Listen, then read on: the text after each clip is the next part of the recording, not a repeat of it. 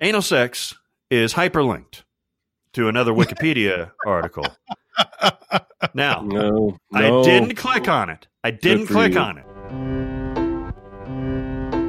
Welcome to Sincast, presented by CinemaSins.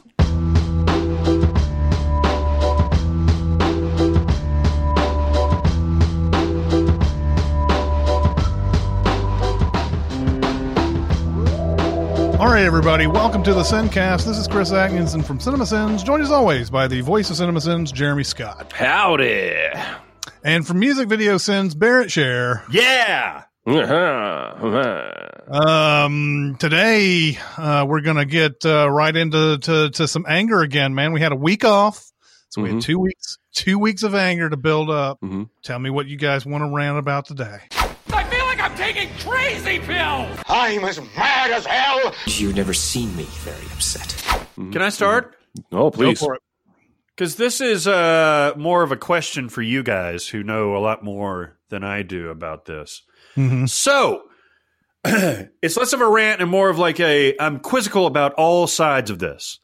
Warner Brothers decided what a week ago as we record this, something like that, maybe a couple weeks ago, that uh, they are going to release their entire 2021 slate of movies, which includes blockbusters like Matrix 4, Suicide Squad, Dune, Wonder Woman 1984, of course, was the is the first one, uh, and many many others, all on HBO Max, while simultaneously releasing in whatever theaters they can get into or open available, that kind of thing.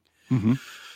Uh, that's not the end of the story. So uh, you know, I look at this and I say, great for me because I ain't going to the theater anytime soon even though I miss the experience, I miss seeing stuff on the big screen. I'm not anti movie theater at all.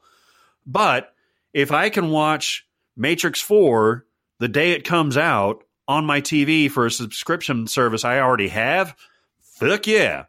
However, there are some people that are not happy about this. From what I have read, uh, Christopher Nolan was kind of the first one to come out and say, hey man, this is not good for movies in general. There are some movies that need to be seen on the big screen.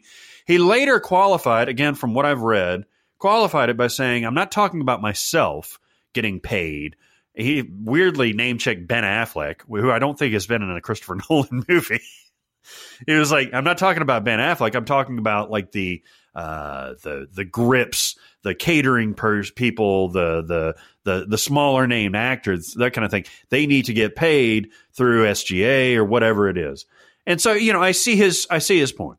Then Denis Villeneuve, who we all love uh, as a filmmaker, came out and uh, who is directing Dune, uh, came out and said, eh, basically the same thing. Like, you know, no, this is not good.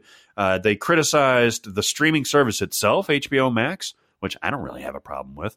Um, they they criticized the move, and the last thing that I'll say is that it seems like Warner Brothers didn't tell anybody that they were going to do this. At least the filmmakers themselves. And to me, that's maybe the most egregious thing that somebody like you know Nolan uh, released Tenet regardless already, uh, but Villeneuve, who's got you know a tent pole of a movie that he's been working on for years was not informed that they're going to do this? Like, that's kind of shady. Anyway, Yeah. what I want to ask you guys is do you have a particular, quote, side on this, or uh, do you just find it more interesting to see how things are changing given the circumstances that we're in right now? Uh, I don't know about the people down the line getting paid. Like, I'm pretty sure grips don't have like a percentage of, of the gross. So they were paid to do the job on set, I would guess, right? My gut reaction to this, and I'm gonna I'm gonna qualify. My gut reaction to this is I see where you're coming from, but you were paid to do a job and you did it.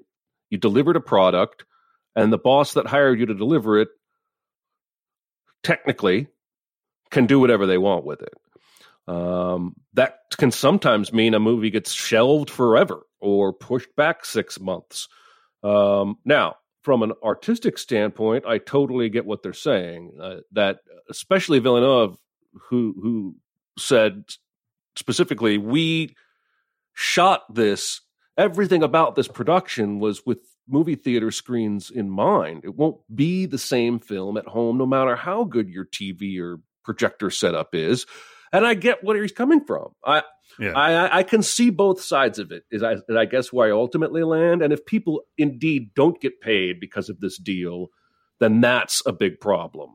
Yeah. But clearly, I mean, I I don't get the confusion because clearly AT and T, who owns both of these companies, wants to make a big push for HBO Max to be a Netflix level competitor. And this is how they do it. They take assets from one company, Warner Brothers, and slide it over to this other company, HBO Max, to and it's going to work. And sometime in 2021, the price of HBO Max is going to go up to 30 or 40 bucks a month. that's the real that's the real issue for And for then us. everybody else is going to follow suit. So that's the big takeaway is streaming is going to get a lot more expensive. Yeah, And- yeah, yeah, yeah, yeah. I'm I'm not certain that it will uh, work, but um, to to get, I mean, I, the one I've heard of a very a lot of varying degrees of uh, you know discussion about the streaming services and everything, and and uh, one of the things that was brought up was that despite you know C- CBS uh, coming out with two tentpole Star Trek series on their streaming service, nobody's going there to watch it. Not even your hardcore Trekker Trekkie person is going there Yeah. to watch it. And and uh we we uh oftentimes forget about the convenience of uh going and and uh and just having it there for free or you know if you want to go to a theater there's the social aspect to it and everything. And a lot of times when you when it comes to buying into a streaming service a lot of times people are like i don't know if i really want to deal with all that bullshit putting a getting a streaming service and everything. And maybe they will once wonder woman comes out but each successive movie comes out isn't going to move the needle any more than that probably i wouldn't think.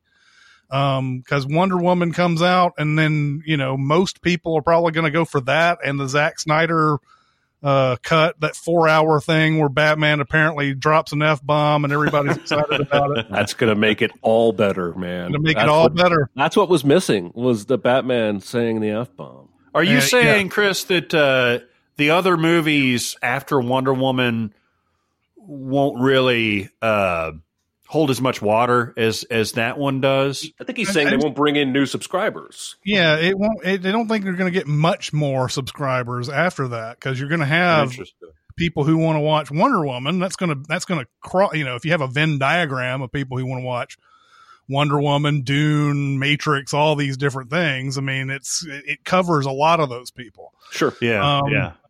And uh but then you know and and you know if it was about the fact that they spent like whatever billion dollars on all these movies and they're sitting there just in the can and they they want to make some sort of profit off of them or anything i mean all these movies would have been quote unquote new movies once everybody once they were able to come out in theaters. So i don't know why you can't just sit on them uh, there are a lot of financial, uh, there's a lot of things you can do financially, you know, insurance wise and things like that to, to, uh, not take a big, huge hit on those things.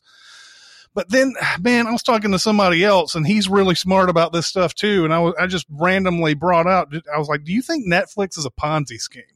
Because it's one of these things where like they're, they're they're not really getting more subscribers. I don't know how many more subscribers you can get, and they're dumping hundreds of millions of dollars into content and everything. And he's like, "Man, no, I mean this. The way they're doing this stuff is is you know investors are paying you know in, in this money." And then Netflix is putting it all into the content, and they're going to have this big, huge library by the end of it. If they go under, they have a huge library they can just sell at that point and uh and you know they can keep doing this until you know i guess the money runs out but it doesn't ever seem to run out because people keep putting more money into it That's the That's way the- interesting. That's the, way the American government has operated for my entire life. Is Yeah. we just we have a loss and and nobody really comes calling, and we're going to keep chugging. And they have been operating at a loss since they started. Yeah. So like so it's uh, not it, the, the source of revenue is not the subscriptions as as the the large part. It's more of the investors. Yeah, I mean, I, I think that they obviously get a lot from subscribers. I mean, Yeah. you got if you've got a hundred and something million people paying ten dollars, then you're getting a lot of money. But That's a billion dollars. Yeah, but you're but you're also spending more than that Right. to get sure, sure. all of your your new stuff. Your Queen's lots of revenue. series. I'm not sure You there's any profit. Right. So I mean they're they're operating on this whole thing where it's like I don't think investors are even are even looking to see they're not even buying into a company that's profitable. They know it's not going to be profitable. Yep. Um so it's it's a it's a strange thing to me like I've always wondered if it was if it was Ponzi-esque but it might be just it might be just a little bit beyond that to to get away with being the way it is. I don't know. People are Well, at this point, oh,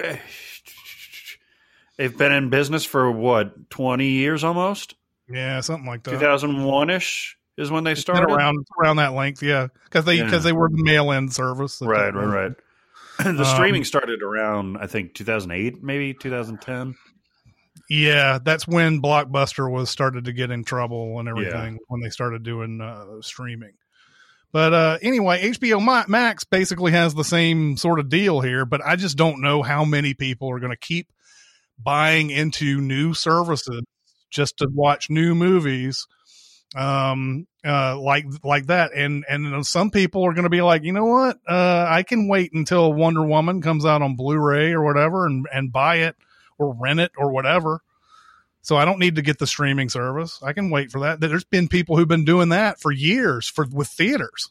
Yep. so i mean i mean of course there's always the possibility one of these companies will be like i'm i'm i'm done with physical media and you know you're just and then you're then you're forcing people well, there's that, and then you know, dinosaurs like us that still have cable. The only reason that I would have HBO Max is because I have HBO on my cable package, Mhm. and now those are inextricably linked, which is great. If they become unlinked, which is possible, uh, then I would maybe hesitate.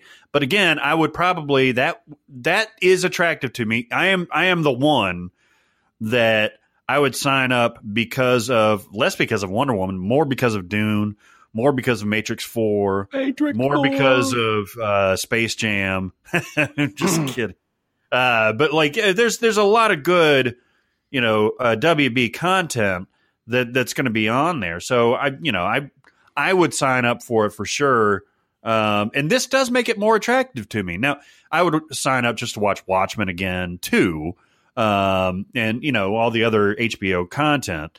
Uh, but uh, this this is an interesting move, and like what Jeremy said, and I didn't even think about that the the whole AT and T uh, maneuvering all this stuff. Now it's interesting to me that everybody signed off on it though, from Warner Brothers uh, I to don't know HBO. that they have a HBO choice.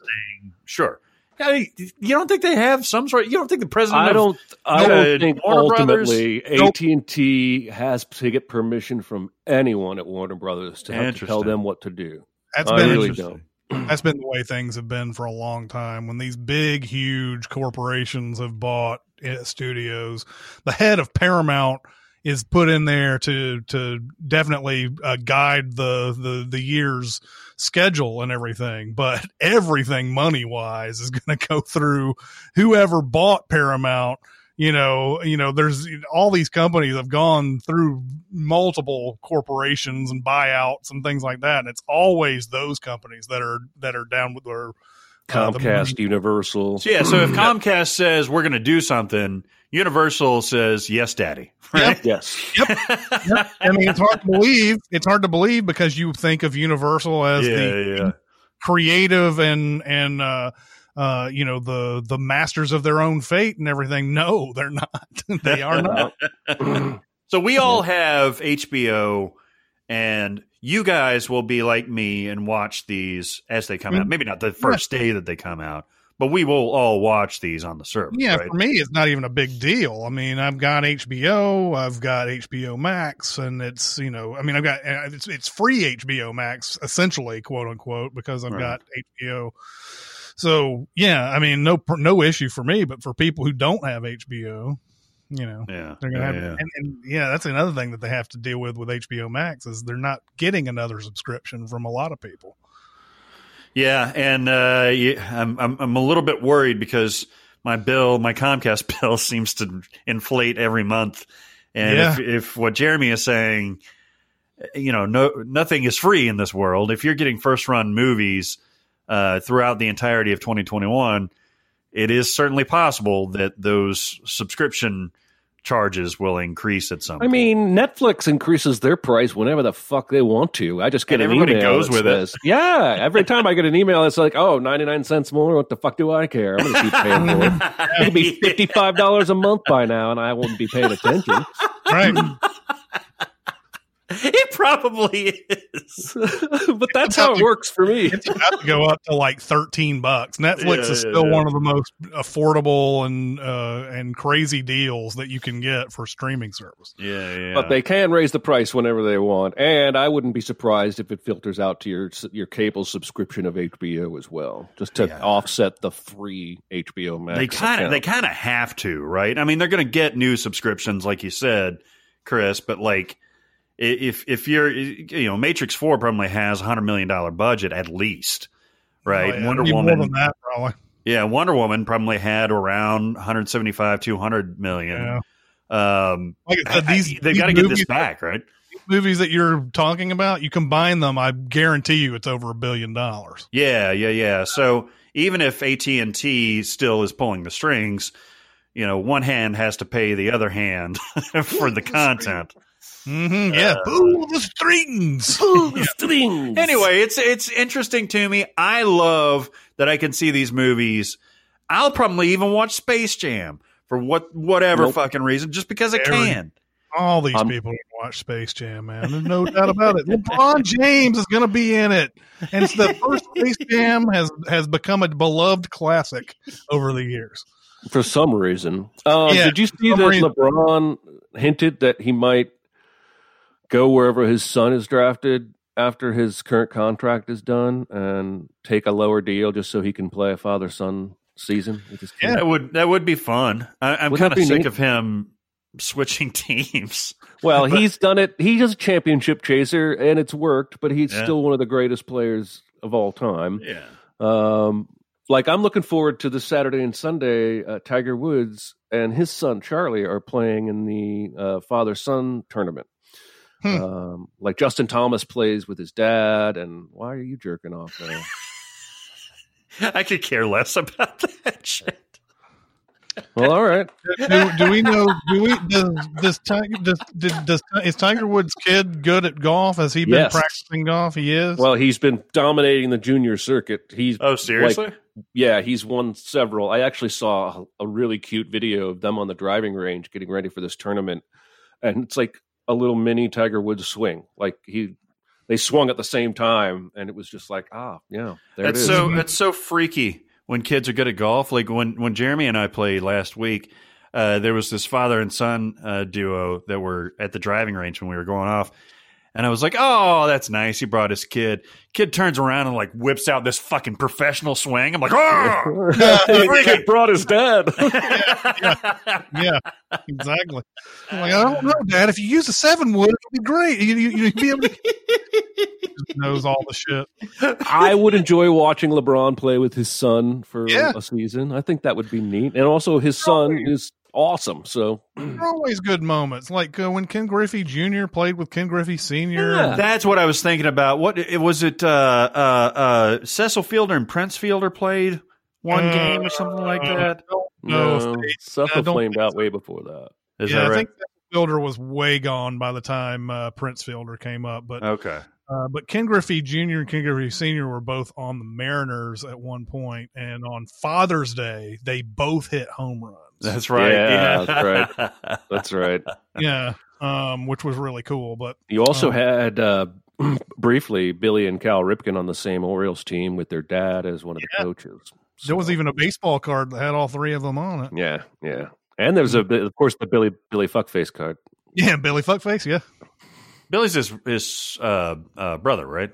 Younger Yeah. brother of Cal, yes. What what was Uh, Billy Fuckface?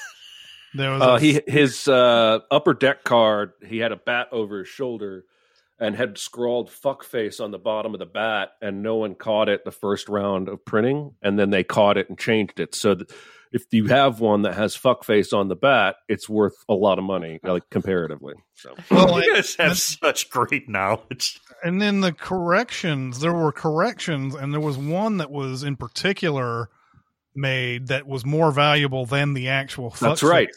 That's but right. like but like uh i had the fuckface card Seriously? and my- yeah and my dad was like you can't keep that Oh, no. Dad, let me keep fuckface. i was a stupid kid man i should have just hit it and never said Yeah, one fucking totally. thing about it but i always would be like i got the fuckface card you know Man, we used to go like in middle school. I'm talking seventh and eighth grade.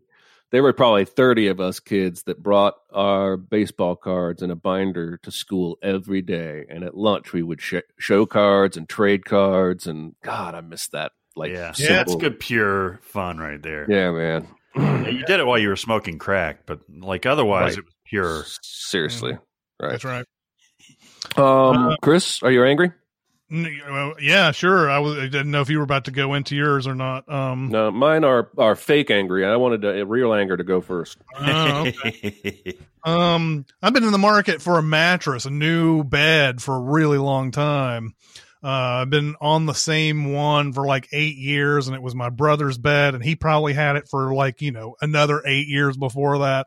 And it was probably also a time where some squatters were, were using it. I mean, there's that's that's that's how long this bed and how how how used this bed is and everything. And I was like, all right, you know, it's time to it's time to get a new one. And I've been seeing these purple ads on uh, YouTube and everything, and I was like, okay, you convinced me. I'll get I'll get a purple mattress and see what that's all about.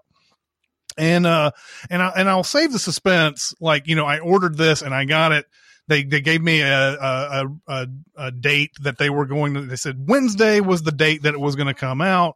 That it was going to that I was going to get it and it ended up being two days later. So I don't want anybody to think that the rant is about I got my mattress two days late when they said it was when they said it was supposed to come out on this other day and everything. This is not what the rant's about. The rant is about the communication that everybody has when things are late. And this was terrible for me because uh I you know I it's it's great when you get when you're when you're a fucking adult and you do everything you're supposed to fucking do when something like this comes in.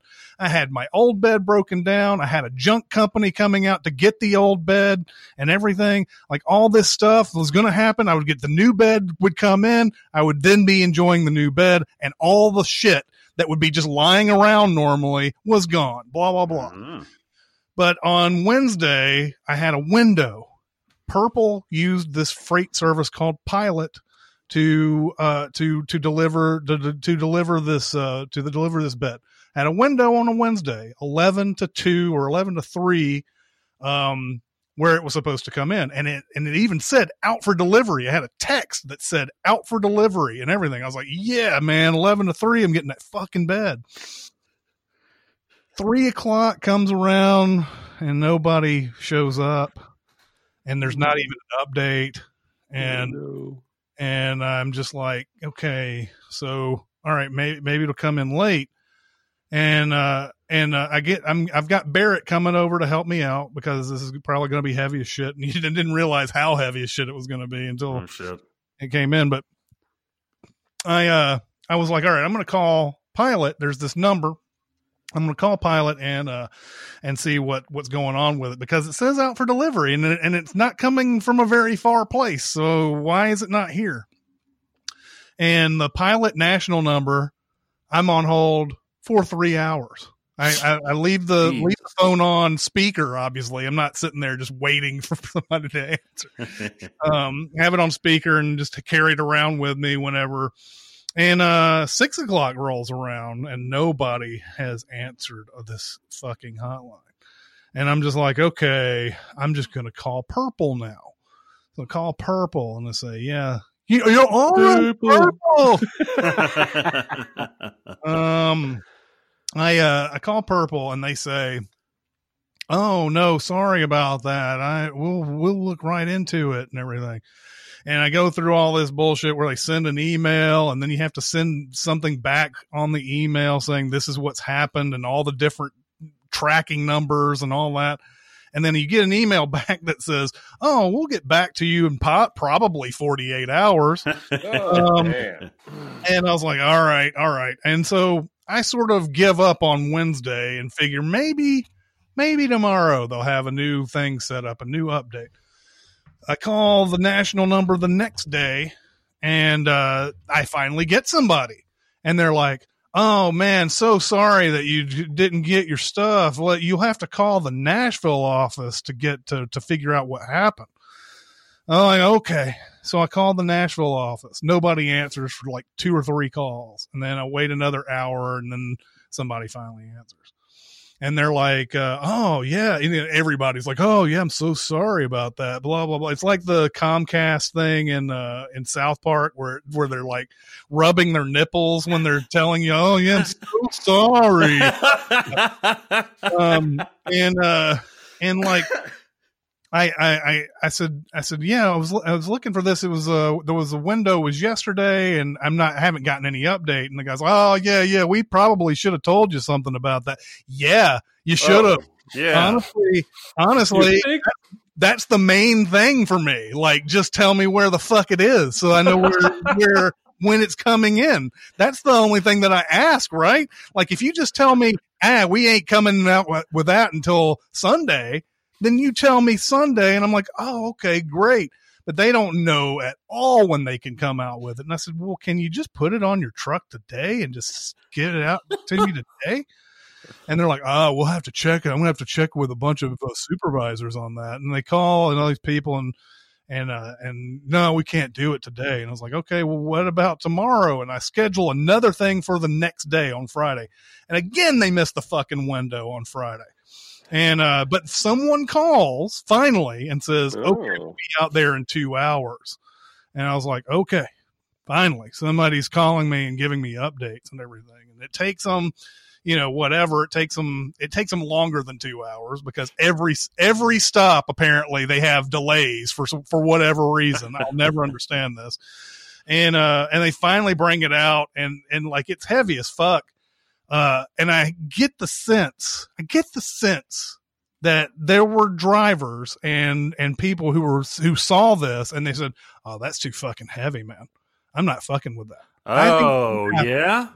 I think that's what happened. and I think, Interesting. I think they missed that Wednesday date because it was just too fucking heavy and they didn't want to they didn't want to deal with it. Ah. It could not have been you Barrett, you saw the size of those packages. It's Yeah. not like they couldn't have put like a ton of stuff with those packages. Yeah, yeah. Like it's not taking up lots of room. They have it all in. A, they have one thing in a box, and they have another. Th- they have the mattress itself in like a tube of some sort, and and like it wouldn't have taken up much room. no.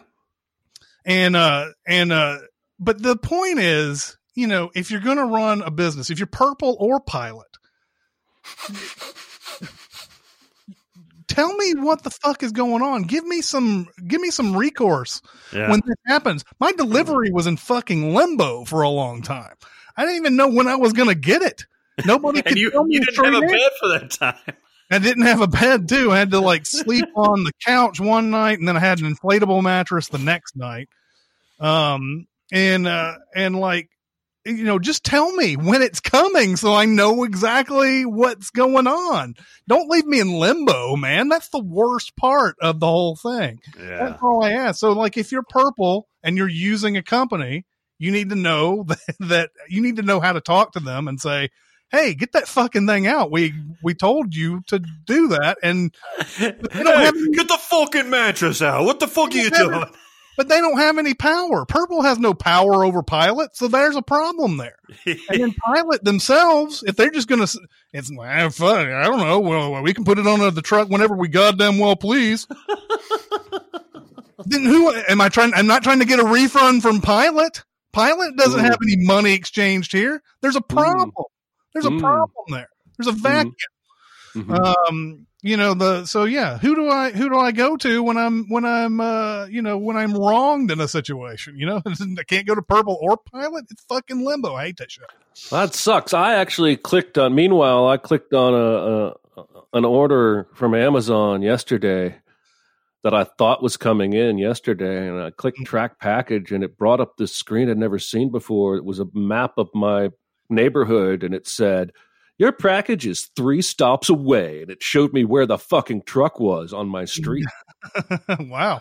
And I was like, well, that's creepy, but righteous. I'm getting it. Um, I do want to know, though, how do you like the new bet? Oh, this bed is awesome. Yeah. Um, yeah, the I, I I've been looking for excuses to use this bed because it's like uh, you know, you'll be downstairs and I've got my awesome TV downstairs, and it's like that's the place where you want to watch things. But like I was like, I could go upstairs. and uh, and uh, and and uh, and uh, but no, it's so it's so soft and so like you know grabs you and and you know and just you know it's it's perfect. You know, it's just one of those. It's it's it's beautiful. Now I haven't gotten to the point yet where I'm like just sleeping eight hours straight, which is the goal in all of this. But it's worlds apart from what I was sleeping on. So, Awesome. It was heavy as fuck too, man. yeah, man, that's one of the heaviest not- things I've ever. I did. You, you look at those things. I've I've ordered one from online that worked out really well, uh, and uh, you know, I mean, it took me. It was in a box, you know, yay big. Took me struggling to get it upstairs, but it wasn't that bad. This thing that me and Chris moved, man, was. I mean, it said two hundred pounds, but I think that was closer to like three, three fifty, or something was- like that. I was I'm out of shape, but damn, we cli- we we we climbed the stairs on with that thing, and after it was done, I had to go into another room and just breathe it out because it was it was it was like it, it had just zapped me of everything, you know. Um, uh, one thing I was really glad though that I did was I built that foundation the the the night before yeah, was able to yeah. get that foundation because if I hadn't, that would have been like a whole like oh, just you know, just building that foundation would have been take would have seemed like it took forever, and then we would have had to put the mattress on it and everything. So Well, all right. I almost don't want to rant. you should, you should must. rant. You must rant. I I don't have a good rant. um, I'll I'll ponder. I'll come back next week with something. I'm not I'm not angry today. Um, let's not waste people's time. There, there have been times where I have I have skipped the rant. Let's just get into our main topic. Let's All do right. it. Hey, Uh, stop it! Poor bastard. You Poor man. I pity the fool. It's been a while since we've uh, looked at some poor bastards in cinema. Yeah. Poor bastard. and uh yeah and, and if you're unfamiliar with this it's uh it's the person in the film that you know like it they they are they have they go through some shit where it almost seems like the film is indifferent to their pain almost. I mean not always but for, but for the most part you're just sitting there going god what about that guy? Oh my god they don't even they don't even have any sympathy for that person. Jesus. Why'd they why'd they show this person to us? Anyway um anybody got some poor bastards that they want to talk about Do we want to I- do all at the same time, or you don't want to go in rounds? yeah let's all go at the same time and just start talking I think we go in rounds. Okay, yeah, meaning that we do one at a time, I guess. uh, Yeah. i see what you're saying I would like to start with two characters in the 2019 Charlie's Angels film, okay um, which I have. jesus now now we're gonna watch this movie Have, you, not, seen watched it? I haven't watched it. Oh man, it's i've got this movie in brilliant 4k i need to watch it's so Jeremy's much on fun. his way over right now. I love watching this movie. Um, anyway, there is a character named Langston um, and a character named Ralph, and they're neither one major characters, but they both are poor bastards. Um, it starts with uh, oh, I already forgot her name. Scott is her last name. Um, the main actress. You got to help me. She was Naomi Scott.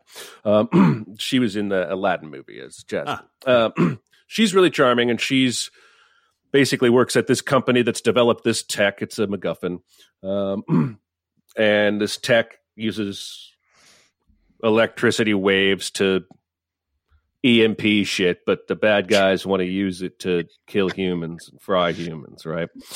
Um, well, halfway through the movie, she and the angels are breaking into her old boss's office. It's a big complex with lots of employees, and there's this security guard that likes her and always flirts with her. It's Ralph, and he wands her over, and he's like, "Oh, you're looking good today, looking very pretty." Like he's a little skeezy about it too. But then, like later, when they're leaving the facility, she sets this gizmo next to this garage door so they can EMP blow it and escape.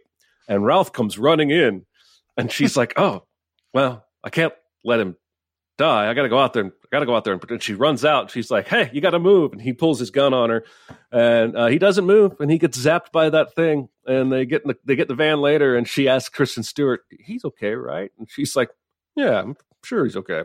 Uh, meaning he's dead. He just died. Um, no shit. because he, he he liked the girl and didn't trust her, and he was basically the movie really didn't need that. The movie didn't really need to do that to that guy. Like she could have said, "Ralph, come here," and he comes over, and then it fires, and he doesn't die.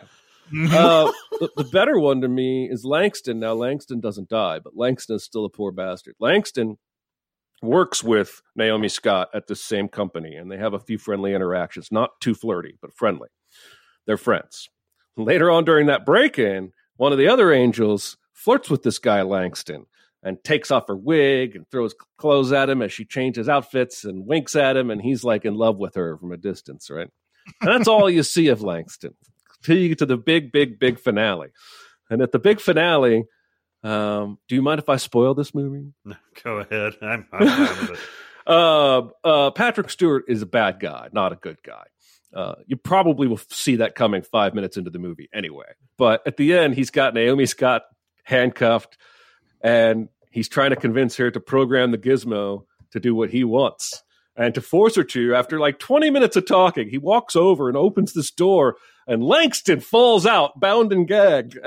One of my favorite moments, Patrick Stewart just starts laughing and goes, Ha ha, he was in that closet the whole time. and he nearly dies because she ends up she ends up programming the thing to backfire, but nobody knows that. And so Langston, just by virtue of being in the wrong place at the wrong time and them knowing that he was friends with her, ends up bound and gagged in a closet for what had to be, I'm guessing, at least 12 hours, if not more. um, and those are my first two poor bastards, but I have more. Two in the same movie that nobody's seen except you. hey, man, plenty of people have seen it, and those who have have found it fun, despite despite its quality standing. Uh, I think you will find it fun, particularly Kristen Stewart. Mhm. Yes, of course. Yeah. Mhm. Did you ever watch that underwater movie, by the way? I did three days ago. For one reason. And it And wasn't TJ have Miller. I mean, it was, it was. I liked it. I thought it was pretty decent, and I don't really even dig on like that kind of thing. Mm. All right. All So right. there you go. I don't- What is it? Is it super bad rated? I thought it was pretty good. Nah, I don't know. Now you're I making saw, me nervous. It's weird that I think I saw. I think I saw Underwater first. I had. I guess I had to have. No, it's You saw terrible. it in the theater, right? Movies, yeah, I saw it in the theater, but uh, but Sea Fever was a better movie. Yeah, it was. Sea Fever was awesome. Um, yeah, this has a 47 on Rotten Tomatoes, and everyone hates it, uh, even even the audience. So I, there I you was, go. I was I was not happy with it when I saw it. That's all right. You're boozing it. You, All right. you're- My you you could have taken that two different ways. Your boo is in it, or your booze is in it. There you go. Or way, you're it's true. boozing it. No, no, Uh, you're, that's what I meant. Booze in it is what. It, uh, I got I got a good one from a recent thing. Uh, as soon as I saw this guy, I was like, "Yeah, that's a poor bastard right there." Very- First, he's a villain, kind of, and then he's something else. Okay, so uh, Harry Melling, uh, otherwise known as Dudley Dursley, Dudley Oh. Dursley uh, from uh, Harry Potter, right? Mm. He's all grown up, and uh, he was the villain in the Old Guard, I think Mhm. Yep. uh, wore hoodies over uh, uh, uh, blazers, which was really annoying. Anyway, Mhm. and Queen's Gambit, he's fantastic. He's Mhm. fantastic in a lot of different ways. So, first of all, uh, Beth, the uh, the the protagonist, played by Mhm. Anya Taylor Joy, she goes to her first tournament in uh, the Kentucky State uh, Chess Championship, and she goes through like a murderer's row of of good chess players, but she beats them all. No spoilers. Uh, and uh, then she gets up to Beltik, who's considered, you know, a almost grandmaster. Uh, Mhm. He's a really, really, really good player, and he's a little obnoxious to her during their match. He yawns a bunch. He comes in late. He gets coffee. He doesn't take her seriously like everybody else in this fucking show. Uh, and okay, i- she beats him. All right, we we know that she beats everybody until the the big bad. All right, so uh, she beats him. He's kind of humiliated, but also kind of respectful to her. Afterwards, a few episodes later, they become friends. Then afterwards, he moves in with her. Then afterwards, they start fucking a couple Mhm. times. Yeah. Uh, but after that, man, she decides no. There is a wonderful sequence where she dances to an entire song in her panties. oh my god, you let Christopher Lee say the last line of that sentence. she does this whole dance in her panties. Good evening. be no dawn for men. I don't know why it came out like that. Uh, panties. anyway, You know what- Beltik is still is still a very good chess player, and he's he's training her. He's he's working with her and stuff like that.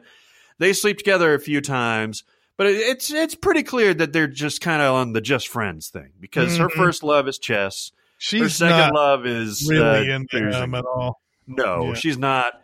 And then after this, this whole time, he becomes a fucking puppy dog.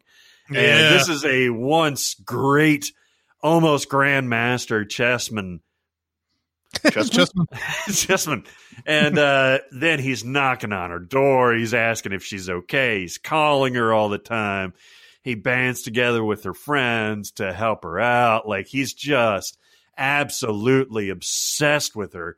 And she, even in the best of times, she doesn't give him the the time of day. Really, uh, even in his uh, white knight moment, he's part of a group. Uh, so yeah, he's a poor bastard, man. Like Mm. not only does he he he's shown as being kind of like a uh, weak willied, liver lilied, li- li- lily livered uh, dude in the first uh, tournament, uh, but then he becomes like this little lap dog, and it, it- you know you want you want this dude to flex his muscles every once in a while, but he doesn't. He's a poor bastard. Yeah, yeah. It's uh it's uh, it's always uh it's always shameful to see those people on screen, man, because it's just you like it's it's I guess it's some sort of dramatic irony, because you can see that there's no way they have a chance, but they don't because especially since they've they've known each other biblically uh and and she's being nice to him and everything, there's this thought in your head that, oh, well, maybe I'm in with this girl. Maybe she likes me, blah, blah, blah, blah. and you just can't see the, the lack of, you know, the, you just can't see that, that look in her face It just says, I'm not in love with and they, you at they all. They do it so well. I mean, the the show does it really, really well. Uh, but it's almost like she has sex out of with him out of like bemusement or boredom or something she like that. that or convenience. a few times in that series. She, yeah, she, yeah. She just kind of bangs a guy and it's like, I'm kind of, I'm kind of happy that she just bangs a bunch of dudes. in No, that yeah, in and that, in that series and and there's and but she's she's really holding the candle for one guy throughout the whole thing but you know they don't make her like virginal or anything she's just you know God, you that know. series is so good. all right everybody it's time to talk about better help Oh, I love my sessions. I love my sessions so much. I feel like I got like a B twelve shot uh, the other day Mm. after my session. Nice. Uh, just makes you feel good, just to chat, to talk, to get some things off of your chest, to work through some things that maybe you weren't even thinking about. What I do uh, for for my BetterHelp counseling session is it's a text thing because I have people in the house. I don't want everybody knowing my business and stuff like that. That's an option on BetterHelp, by the way. Mhm. Uh, so I do a live chat. So it's it's like a it's like a I don't know a text basically uh, between you and somebody that's you know available for forty five minutes to an hour or whatever. So we text back or we we on the computer we write back and forth. I usually because I'm a writer basically like I'll write a paragraph on paragraph on paragraph in like you know thirty seconds. She takes a little bit longer. While she takes a little bit longer, I do exercise. And I'm like, and I tell her this. I'm like, you know what? I'm doing uh, squat thrusts right now. Mhm. Yep. Jesus Christ. Indeed. but uh, like, you know, while while I'm waiting for a response, I'll just be like, you know, doing doing a few things, I'm doing And, some uh, thrusts. doing some thrusts, and uh, so so I get like all of my healthy physical and mental, emotional, all that stuff in during my sessions.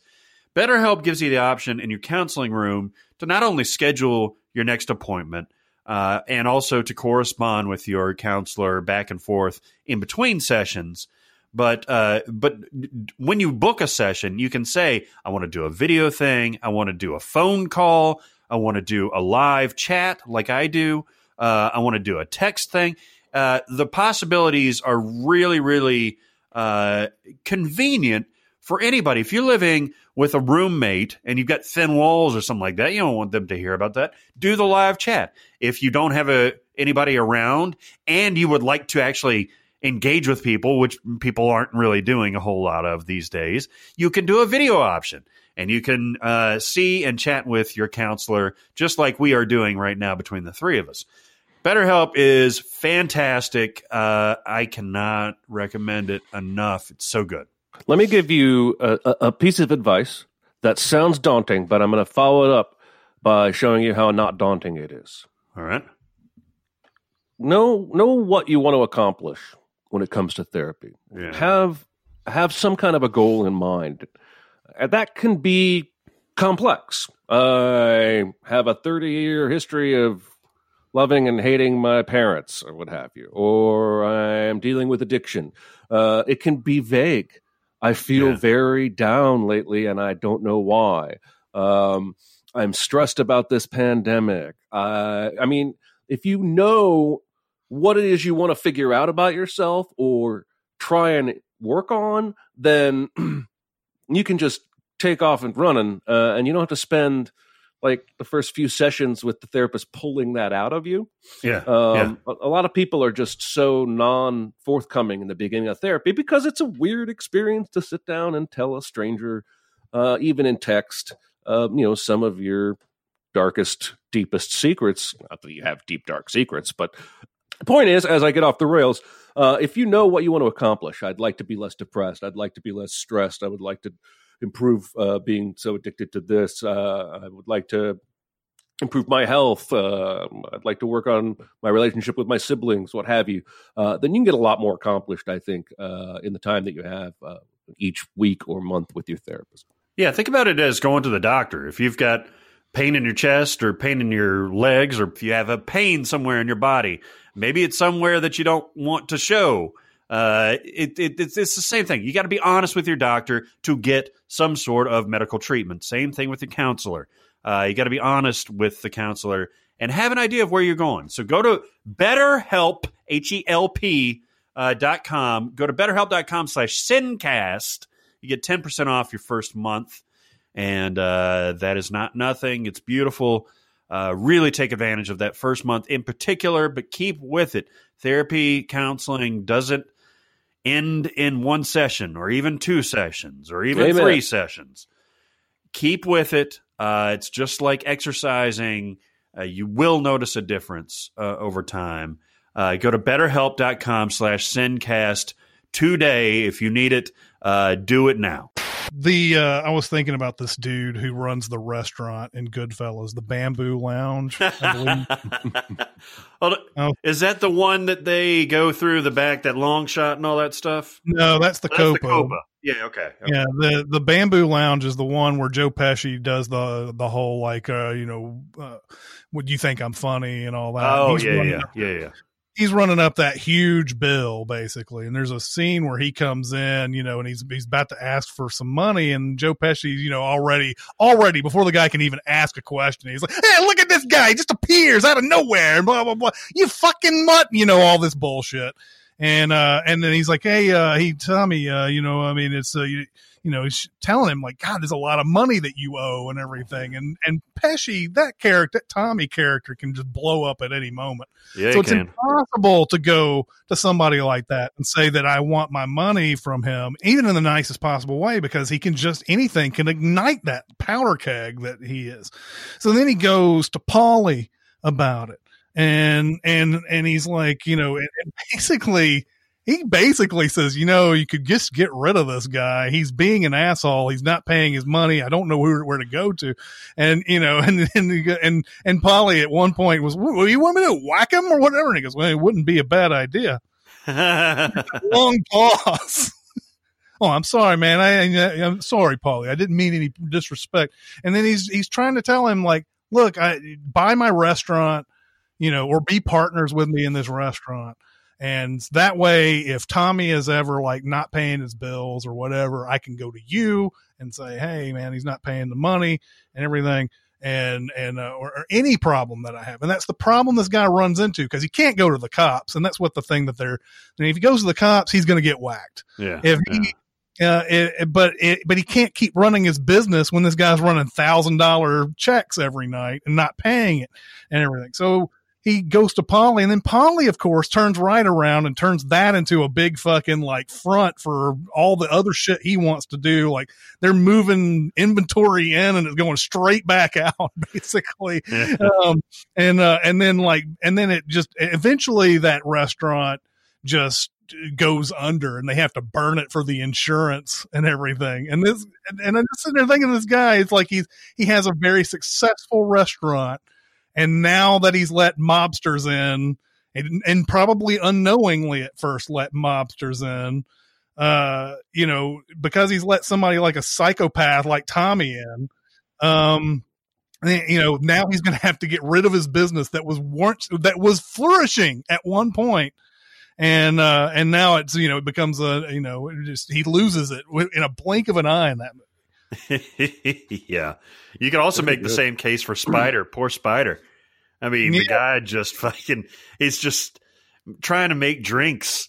And uh, they're like, no, what the fuck is this? You know, that kind yeah of. And then, uh, I mean, he makes that just innocuous comment. I don't even remember what he says to Tommy, but man, it it just escalates. Like Well- one second uh, where he's sitting down, and one second all of a sudden he's up and he starts shooting at his feet, and then boom, that's it. yeah the, the he he brings him he brings other people at the table drinks and he doesn't bring tommy a drink. Yeah, and tommy's like uh he's like uh he's like he's like well you give them all drinks? You don't give me anything? And he's like he's like i thought you said i was fine spider. And he goes i didn't say you're you're not fine spider. You're not fine. You know like he's like and and uh and so like that's when he does that little shoot the shoot him and dance and he hits him in the foot and all that other stuff and then later you know they go back to him and he's like go fuck yourself tommy oh yeah, and De Niro, who, who can't read the room, is like, "Are you gonna let that guy talk to you like that? Oh my god, who are coming to?" You know, and Pesci, of course, he's like, "All right," he just blows the fucker away. Oh man. oh, I can't read the room. De Niro's like, there's no way he's gonna shoot this guy. Let me just make a fucking joke right now. oh, my man. God, that movie's so wrong. All right, so I'm going to go with Aunt May. Um, Mm.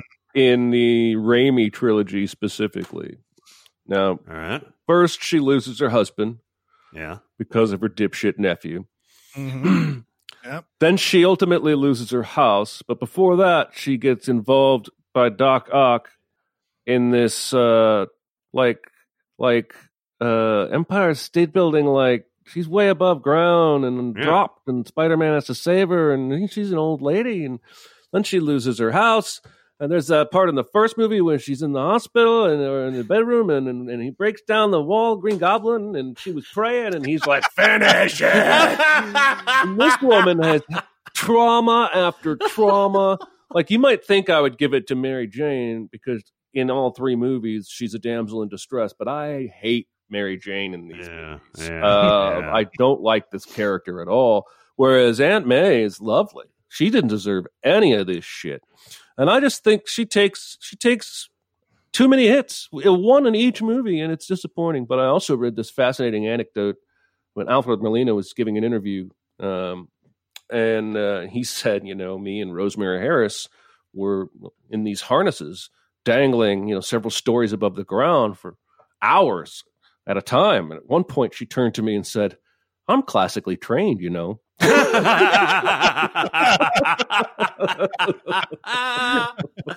but she got paid a lot more than she got for a Broadway run. That's oh, I'm sure. I'm sure she did. Oh my god, that's hilarious. Yeah, that's a good one. I forgot about that scene, the finish it scene. Yeah. It's like an Our Father or something like that. No, she's doing uh, uh forgive those who trespass. She's doing the Lord's Prayer. I Oh, think. that's it. Yeah, it's a finish. and uh, he makes her finish it. oh, Jesus Christ.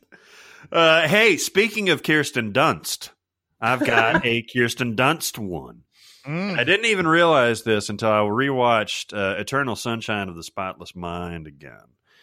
There's a couple of uh, eligible poor bastards in that movie. You could say Jim Carrey himself is a poor bastard in that movie. Uh, but Kirsten Dunst, I think, takes the taco in uh, in this one because man, she's she's been through some stuff. So so okay, she's dating uh, uh, indie boy Mark Ruffalo, like uh, hipster Mark Ruffalo, right? But but kind of, but be- because he knows that she doesn't know that she's in love. Well, she knows, but she doesn't know about all of it. She's in love with Tom Wilkinson, the head of the Lacuna memory erasing uh, Mhm. thing, right? Mhm. And so eventually, after fucking Mark Ruffalo i- Mhm. earlier in the night and like dancing with him in her panties I was about to say. uh, on the bed where Truman is, uh, in, is on in her panties in that movie. Yeah. That's right. Uh, and uh, after fucking him, the same night they have to call Tom Wilkinson in to uh, do the Hooja Watcher because he's gone off grid. Right, Jim Carrey's gone off grid, and so he comes over. Uh, Mark Ruffalo goes out for a little bit, and she's like, "Oh, I love watching you work."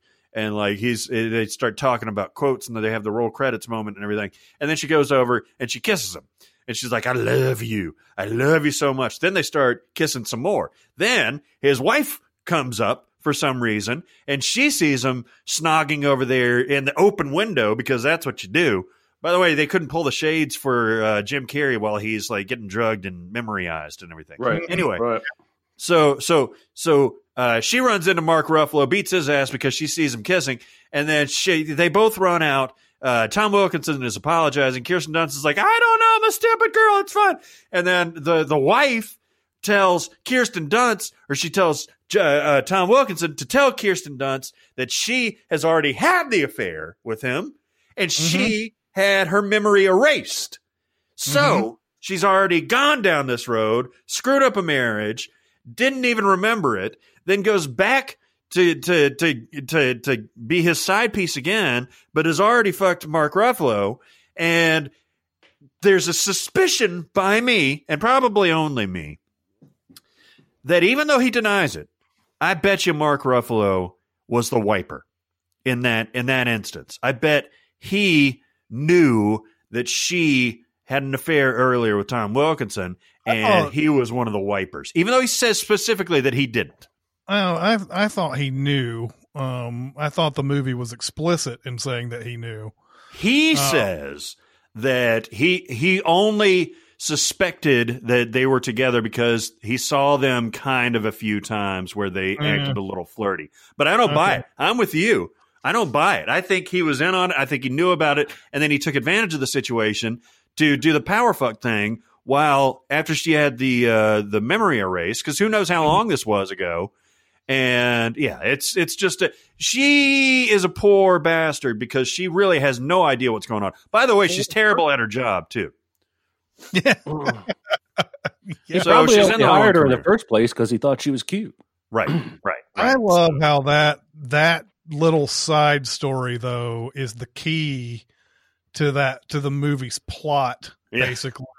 Yeah. Uh, you know, it, it because Kirsten Dunst then uh, sends all the people who have ever had their memories wiped, uh, you know, f- files of all the stuff that they got rid of and everything, and uh, and uh, and it, it opens up all those great questions about whether or not you know you want to continue on, even though you like you know the especially at the end, Jim Carrey and Kate Winslet are like they don't have the bad memories, but they're still sitting there going, maybe we can make this work now that we know that we have bad memories and everything. And maybe I won't try to do those things that are in this file.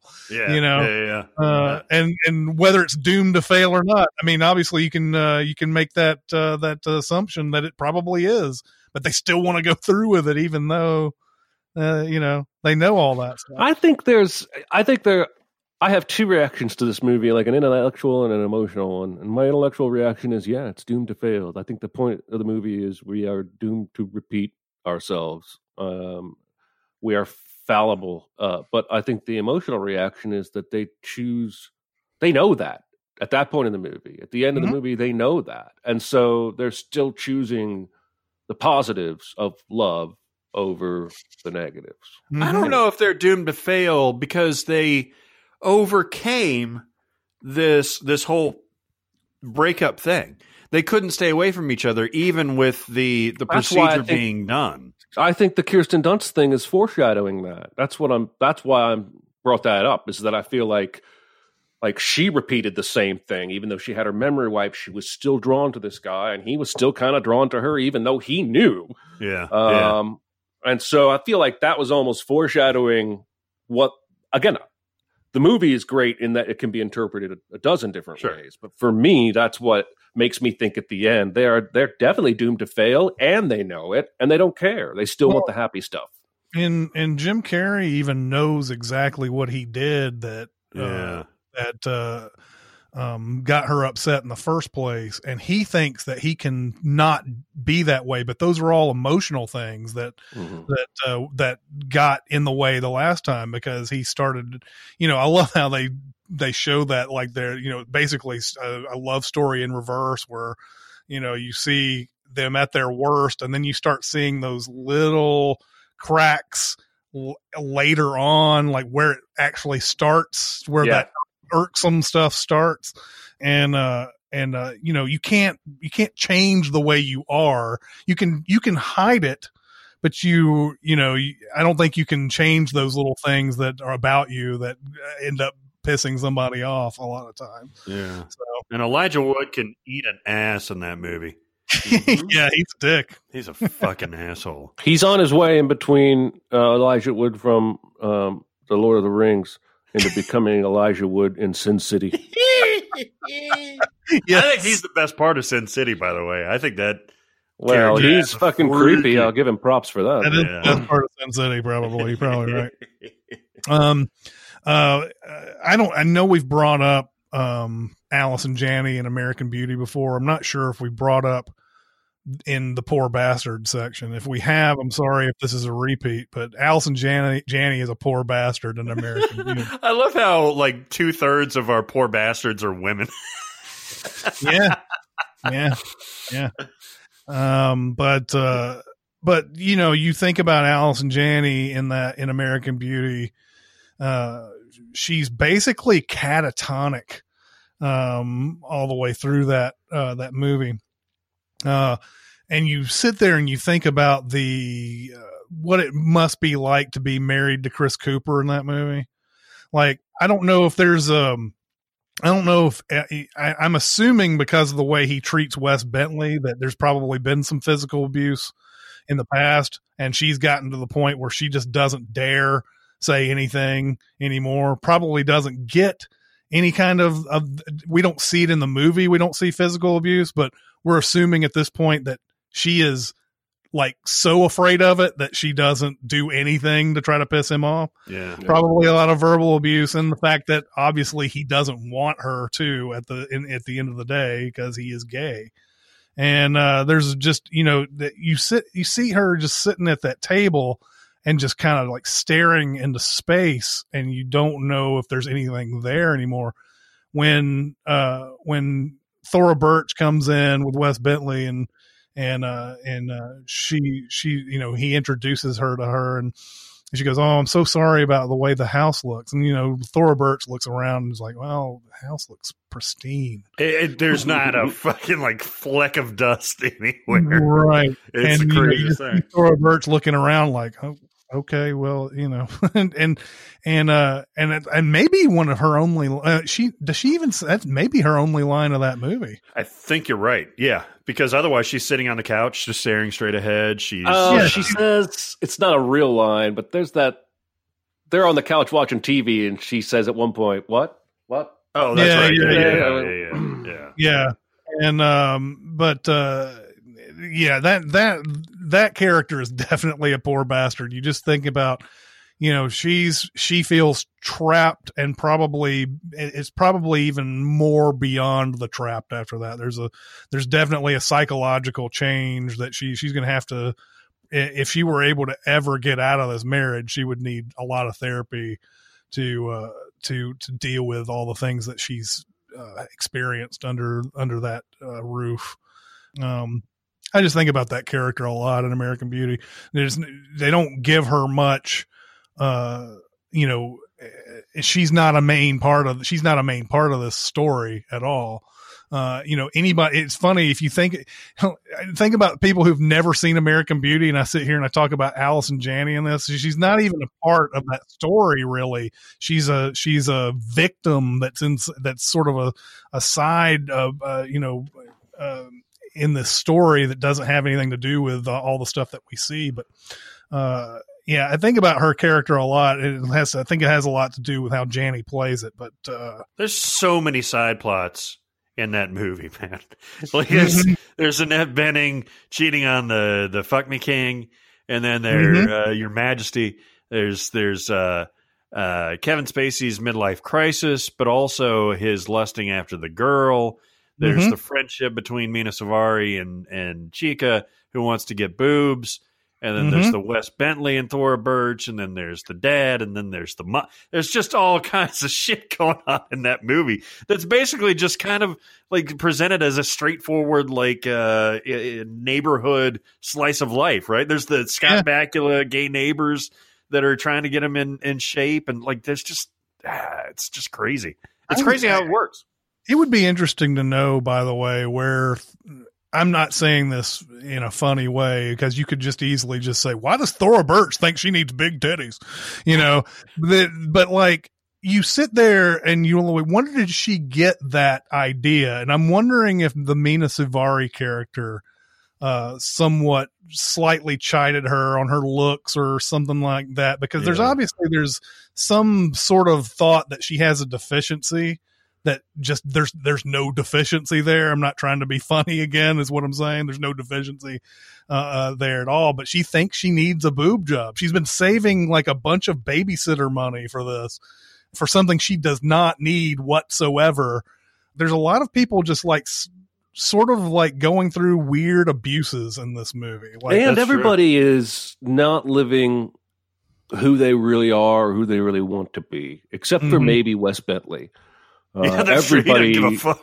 everybody is putting on some kind of a show that's not who they really are, and that's what starts Kevin Spacey's character breaking out of it. I'm not going to be this guy anymore. right. Um, you know, Chris Cooper's character is actually gay, but he's pretending to be to hate gay people. Mhm. Uh, Allison Janney is a shell of whoever her she used to be. Yeah. Uh, even Annette Bening is not who she really wants No. to be. Um, I think, like, if you look at that marriage between Kevin Spacey and Annette Bening, it's obvious that both of them have have are the cause of that marriage being bad. I don't know if I don't know if a lot of people just look at Annette Bening and see her cheating and all this other stuff and think that she's just the the main cause of this, but they're both very much the cause of that marriage Oh, yeah. being uh, being broken. Uh, although they do like give Annette Bening some more like I don't know shrill qualities, I guess, Yes. because because Kevin Spacey is the the hero, quote unquote, of that story, even though he's certainly not a hero. No, definitely. And, and the movie does go out of its way to present him as the hero. He's the one that's right. She's the Mhm. one that's shrill. She's the Yeah. one that uh, can't give in to the romantic interlude when he's got a beer that's about to pour on the couch. And It's like, yeah, but have you been like you're lusting after this Just 16, a fucking couch. Yeah, right. I mean, So, yeah. it- yeah, it's fucked up. because we see Kevin Spacey have he has all the great lines, he has Yeah. all these great you know things that he does in it. Like and but you sit there and go that it's not because Annette Bening is a certain way that this happened. You know, it's like when he's talking about like what happened to that that Jane that I that I knew and all this other stuff. I mean, there's a there's a little part of you that changed too in all of this. Don't Yeah. Yeah, Well, and they're also trying to set up, you know, the who done it aspect of who might have been his killer because mm-hmm. I think they truly do want you to not know until the I mean when I first watched the movie I had no idea who it was. I felt like it could have been four or five different characters in the movie. So I think that's part of why she ends up getting played a little more shrill. Um and Yeah. yeah, anyway, And we've then talked there's, about uh, American Beauty for 20 minutes. Then there's a misunderstood blowjob. there the is a best misunderstood blowjob in the history of film. indeed. Let's go another round. I like this. This is fun. You Can we go again? Yeah, Yeah. let's do it. All right. I might have mentioned this guy before. I don't think I did it as a uh, as a poor bastard. Uh, I think it was just in general discussion. But in the Hunt for Red October, um, which is one of my top five favorite movies of all time, there's this part where they've de- they've de- they've deduced that, that Sean Connery and his officers are trying to defect with this fancy Russian nuclear sub. The Russian crew have all been offloaded up onto the surface, and the Russian sub went back down under. So the American captain and uh, Alec Baldwin, Jack Ryan, and a few of his officers get in a tiny, tiny baby sub and go boop, boop, boop. And they go from the small, average American sub to this ginormous Russian sub, and they attach to this universal suction port thing. And it opens, and they go down, and they do the whole introduction thing, and yada, yada. And all of a sudden, a missile comes out of nowhere and goes boom. It goes by, and somebody says a missile, and then Jonesy is there from the American sub, and he's like, "No, that was Russian. The pitch is too high for it to be American." And uh, and they're like, "Oh shit!" And they gotta get into battle mode, and and the captain runs over to the tube and looks up at the mini sub, and there's one lone American doofus officer still in that tiny baby sub, and he goes. I think someone just shot a missile at us. And the captain goes, No shit, get off of here. And the guy goes, Yeah. Where am I supposed to slam? The door slams. then there's this massive sea battle. And I just, every time I watch the movie, I can't picture like there's some miniature five person sub out in the middle of all this with a guy going, Oh shit, oh shit, oh shit, oh shit, oh shit, oh shit, oh shit, oh shit. There's like multiple torpedoes fired. The whole sub explodes. And there's this dude out here in the middle of nowhere just trying not to die. And he's never addressed again. You don't ever see him again. I assume they coordinated and got his ass back on the sub. But that very true. kills me. They it is, it is, it is funny how they how they completely uh, end up ignoring that guy after that after that I forgot all about that I because he doesn't have any. missile at us. He doesn't have any communication. He doesn't know what uh, what Ramius is doing with the whole No. uh, port starboard thing. He's just like, "What the fuck is going on?" Where We am I use- supposed to go? we used that as an outtake uh, somewhere that dude saying that um, um, i can't remember where it was but it was something like that where somebody was peering through like a hole like that like one of those hatch holes or whatever and ended up putting that in hey, i think somebody just shot a missile Did he disengage or is he attached? He's well, he's attached at that moment, but he's he has to dis. That's what the captain's saying. Get off of here. This boat. The, So the he's sub just can't- out there in the middle of the sea. fucking he has to detach to let the Russian boat do its thing, and he's just out there. Presumably, I would if I were him, I would have just gone straight to the bottom and hope for the best. Uh, but who knows?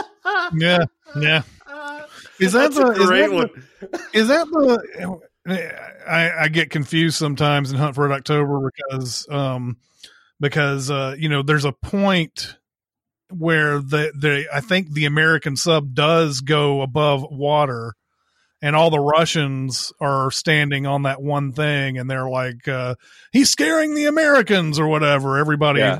and I don't know if it's that sub or if they still underwater at that point No, it's Uh, not. That's the Dallas. The Uh, Dallas is doing that yeah. because the Dallas comes in um, to steal uh, the second missile, which was coming after Yeah. Red October. Way to go, Dallas! And then you go, yeah, and the guy goes, uh, the the co-captain or the XO of the Dallas is like, all right, put it on the ceiling, fly, Dallas, fly, and they like do that emergency blow to get the Emergency thing on the blow. roof. That the way they shoot that scene is fucking awesome. The That- captain scared them out of the water. hope the crisis works.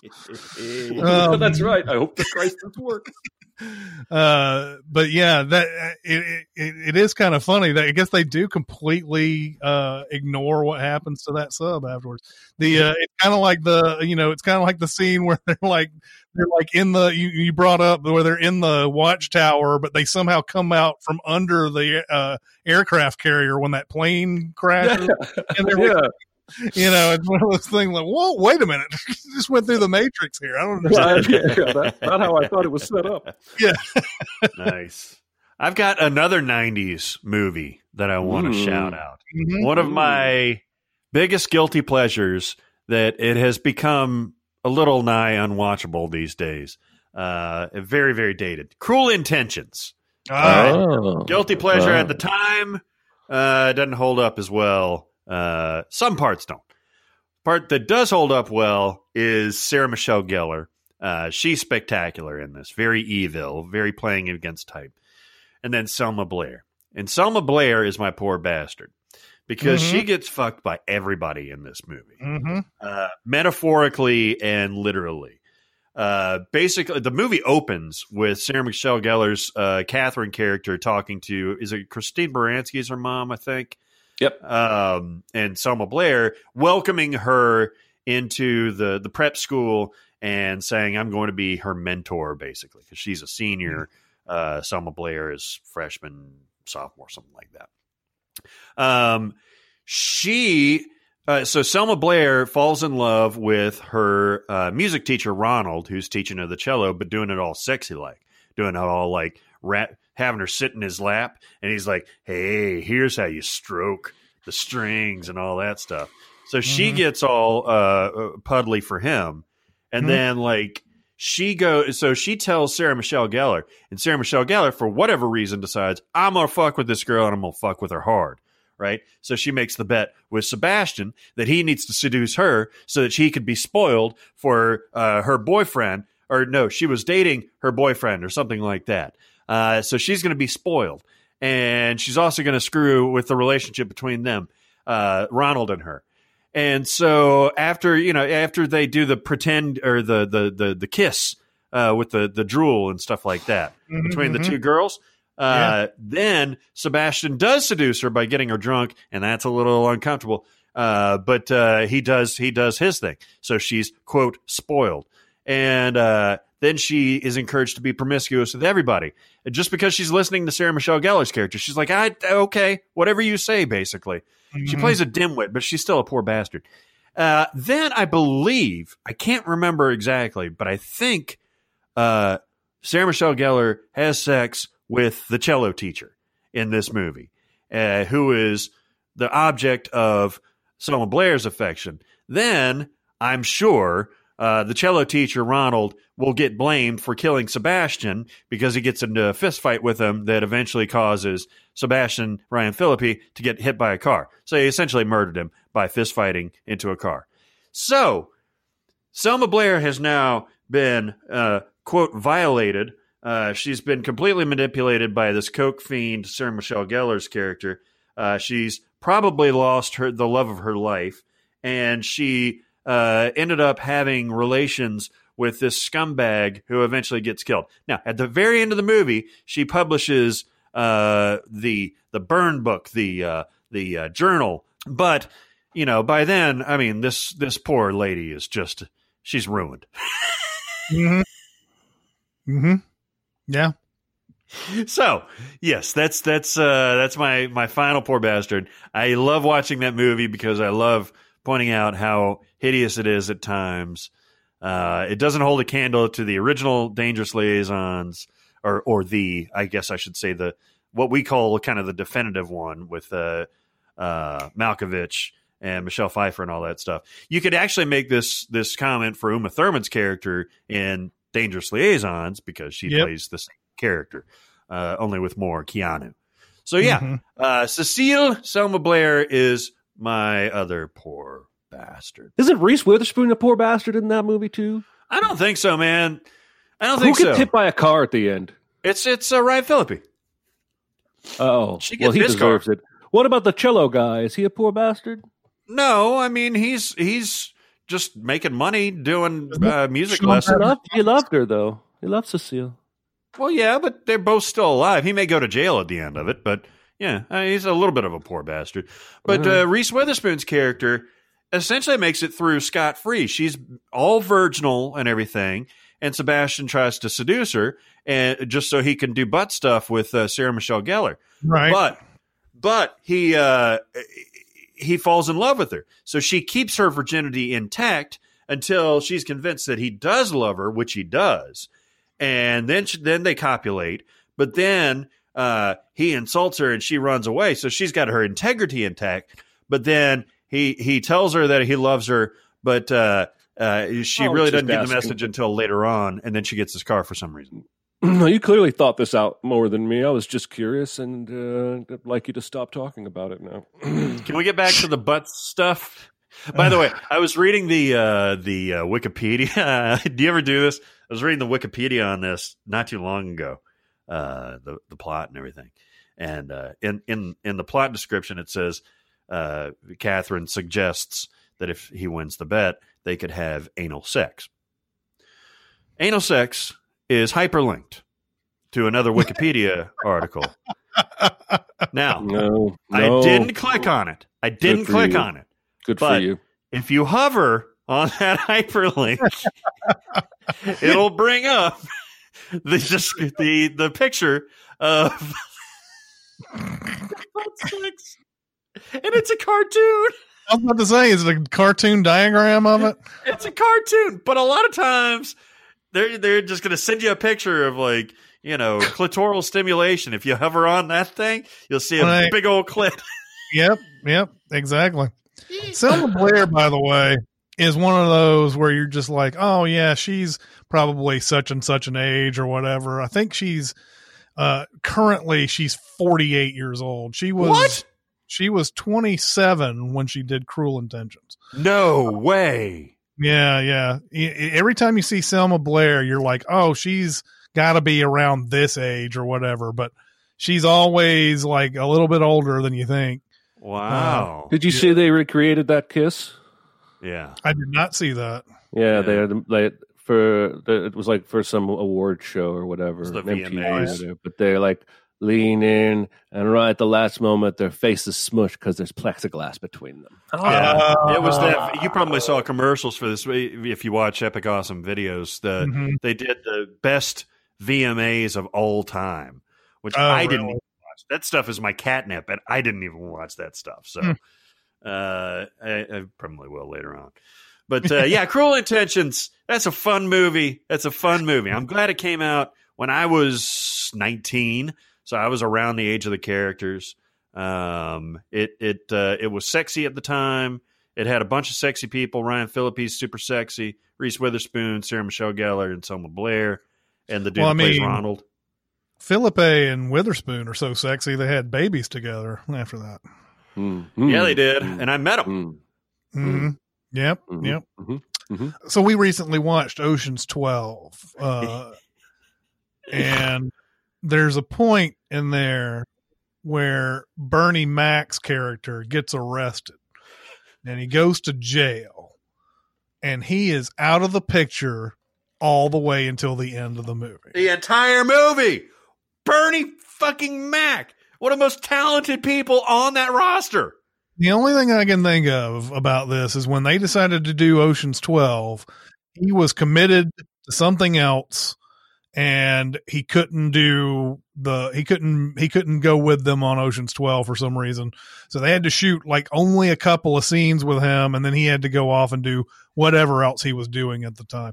The only explanation for Bernie Mac being put in jail and not being able to get busted out until the end. In fact, at the very end, they used the same dude from Ocean's Eleven who uh, was uh, pretending to beat on George Clooney the whole time. Yeah. I think that's who, who it Yeah, yeah, yeah, that's it. Um, and he comes in pretending to be a lawyer and busts Bernie Mac out of jail. Like, why couldn't you just fucking done that in the first place? He's been sitting there for probably a week in the same Yeah. clothes, in the same position, next to the same dude on the same bench. And Yeah. it's like, seriously? Like, at, Right. at what point do they even mention? Like, she even comes in, Catherine Zeta Jones comes in and says, We pinched Frank. And Brad Pitt's like, Ah, that's a shame. And then he tells Mm-hmm. everybody, and then they go on to fucking what? What, what is it? London or whatever? No, uh, Rome, uh, or Lake Como, I guess. um, and they leave his ass there to rot in the Netherlands. I'm like, what it's the hell, so man? it's so ridiculous. You can't even call it Ocean's Twelve uh, because he's not he's not in there anymore. He's not part of the team.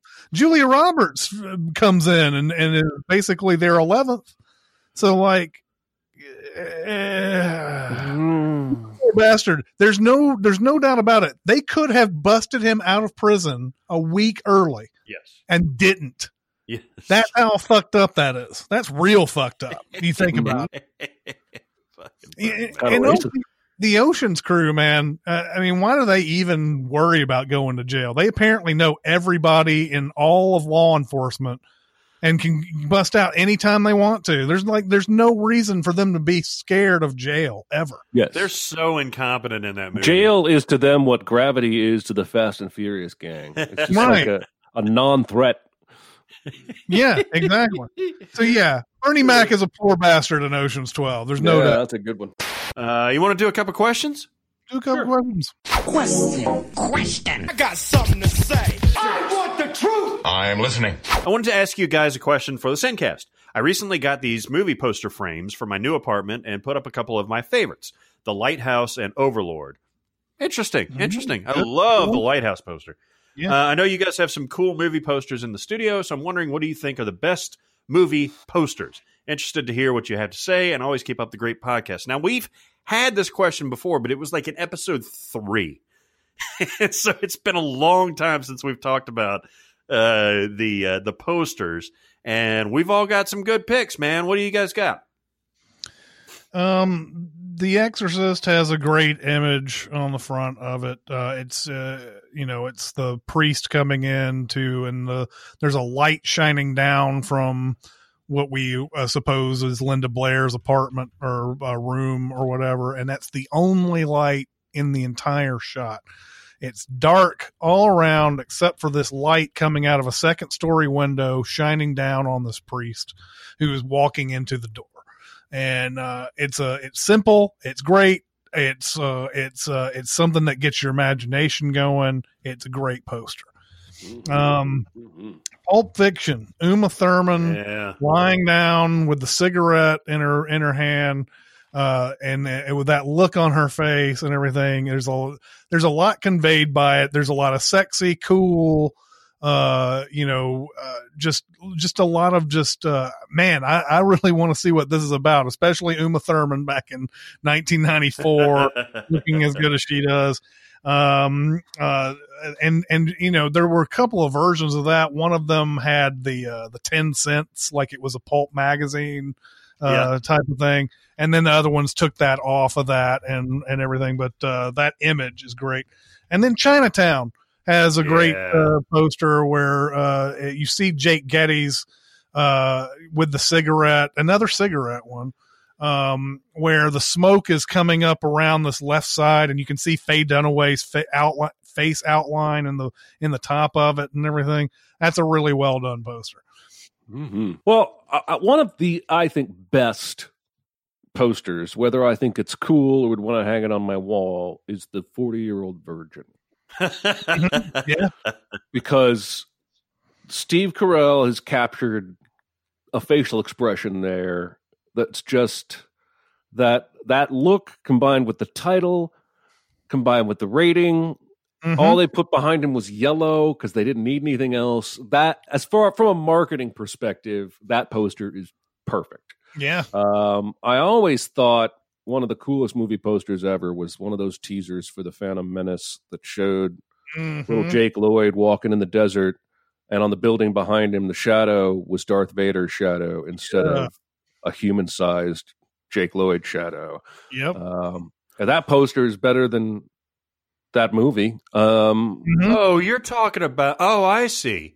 So not Or- the the classic uh, no, Star Wars poster like like uh, Chris has teaser. right there. Either Yeah. poster. Oh, I remember that now. where That was Anakin's really walking rad. towards the camera with his head down and casting a shadow behind him, but it's Darth Vader. Yeah, that is Brilliant. awesome. Yeah. brilliant. That's all I got. All right. Well, immediately what came to my mind, which is weird because I don't love the movie. I do like the movie, but The Abyss came to my head. Mhm. Um, Mm. The Abyss is just it sets you up for everything that's going to be terrifying about this. It's just Mary Elizabeth Manstron Manstron That's not going to work here anymore. Manstrantonio Man Man Manstrantonio Mastrantonio. Master Antonio. That one. Uh, it's just her like at the bottom of the ocean in the the the the water suit, the wetsuit, the the the uh, astronaut suit. I'm not really talking well right now. Anyway, in silhouette basically, and then you see the Hmm. blue, and you're like, oh, I don't know what this movie's about, but she's fucked hmm and it's just a beautiful poster. I love it. the other ones I came up with, uh, Rosemary's Baby, so good, man. Another Roman Polanski Yeah. thing, by the way. Yeah. Uh, that's one movie that I really want to talk about, which we will in the next question. Uh, but it's just her face of her lying down, and then it's the in silhouette the baby carriage, and it's like again, Mm. this woman is fucked. hmm Yeah. and she is. Uh, it's it's it's really really good. I love it. Um, and my last one, it's it's it's so it's you think it's iconic, and it is iconic, but it's not the poster that college students hang up in their dorm rooms all the time of Audrey Hepburn. Audrey Hepburn uh, does have that classic photograph of her kind of sitting and smoking a cigarette and that kind of thing. Uh, Mhm. But the uh, poster for Breakfast at Tiffany's is Mhm. almost cartoonish. I mean, she does have these features, but it's got her in a in cartoon form, um, in that black dress with a beautiful necklace with cat draped around her neck and a cigarette with one of those long stemmed cigarette uh, things, and it's just it's it's very barren. Uh, it's white background, a few colors, shows her and George Peppard kissing, uh, but your eye is obviously just drawn to her, and it's one of Mhm. my all time favorite posters. And yes, the song sucks by Deep Blue Something. We've But- already talked about that song many times. But- so. The poster and the movie is awesome. hmm Yep. What is a movie that, quote, takes a while to horror that you think is really good? This person recently watched Takashi Miike's audition, and it felt like that, but really enjoyed it. Uh, what's something that takes a while to horror?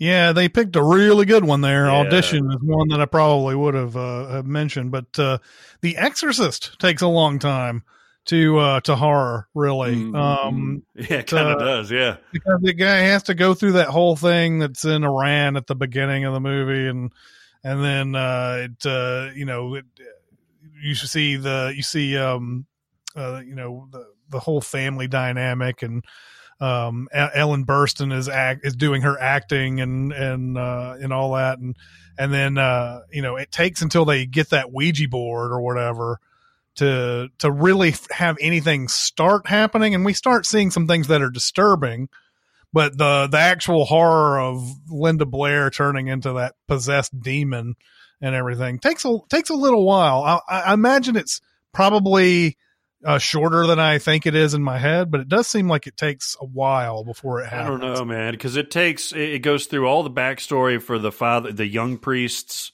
uh, background where he's living with his mom, taking care of her, and he's kind of losing his faith. There's a scene with him at the bar. Like, uh, yeah, he's running out there. and Like, uh, yeah, there, there is a lot of stuff yeah, going on. just the- it takes her forever to finally get to that point where it's like real horror. Like, yeah, she comes out in the middle of that party and she pees in front of everybody and all that. That's that's obviously disturbing, but we're not into the point of where the movie is scary yet yeah, yeah, yeah, yeah. and everything. There's Um, that one random scene while they're still in Iraq or Iran or wherever they are uh, of the uh, Max von Sydow character, where like all of a sudden, like he's gone to the trader guy and he's like, "Hey, I found this artifact and everything." I was like, "Oh, well, that's probably whatever." And then all of a sudden, he's out there on the site and looks over at this statue, and there's this big. Ah! Yeah. And then it comes Yeah. to fucking Chicago or wherever they are Yeah.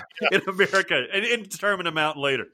Um, the other one that I had in mind uh, was From Dusk Till Dawn, even though that's more of a comedy horror. Yeah. Uh, From Dusk Till Dawn uh, is basically a heist movie with a kidnapping and everything that, that goes on like that for a full half of the movie before they go to the that bar and uh, The and then they twister.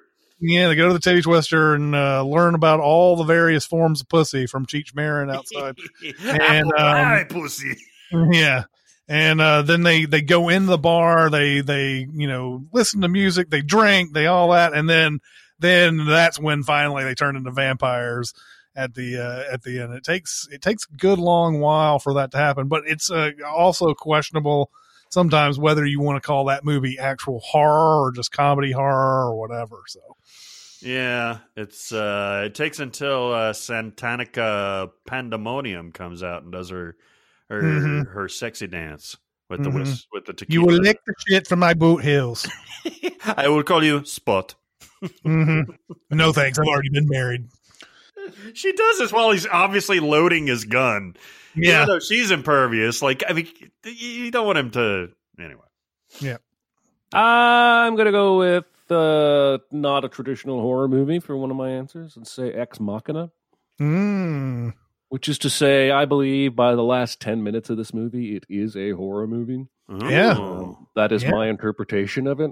Yeah, if you're Um, thinking about someone who's been held captive this whole time and everything. Yeah. Yeah, and uh, there's definite killing at the end here, but I, I th- there's psychological horror. The idea that Domhnall Gleeson's character is probably going to die in that room. hmm oh Um, yeah. Oh yeah. and then you think about what she's already done just to get out of here. I think her walking around loose in the world is not a good thing. I think that is a very, very ominous, scary thing. Yes, it is. And so I think by the time the movie's over, it has enough horror to qualify. uh, but it really is only the last 10 minutes that it gets into that territory. And then I'll may steal one from Barrett here, but uh, Rosemary's Baby was the one that I was thinking of. Is that hmm well, I, I know I didn't watch it for so long because so many people held it in such high regard as one of the greatest horror movies, and I don't dig typically on horror. And this is so much more suspense for most of the film. Uh, and the first time I watched it, I was like, "Am I even watching the right movie? This is like two, a young couple moving into an apartment, and the neighbors are a little too nice. Like, what's?"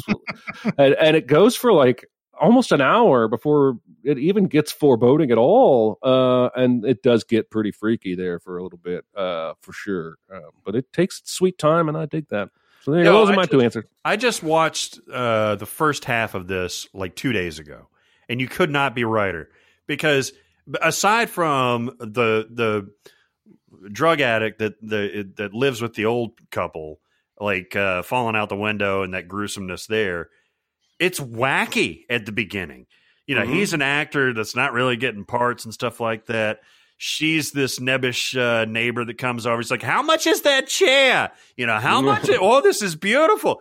Like, uh, it's it. You know, let me uh, invite you over for uh, a roast. I won't take no for an answer. And then the the old man is like, "I've been everywhere. I've been to Australia. Yeah, you asked me a place. I've been there."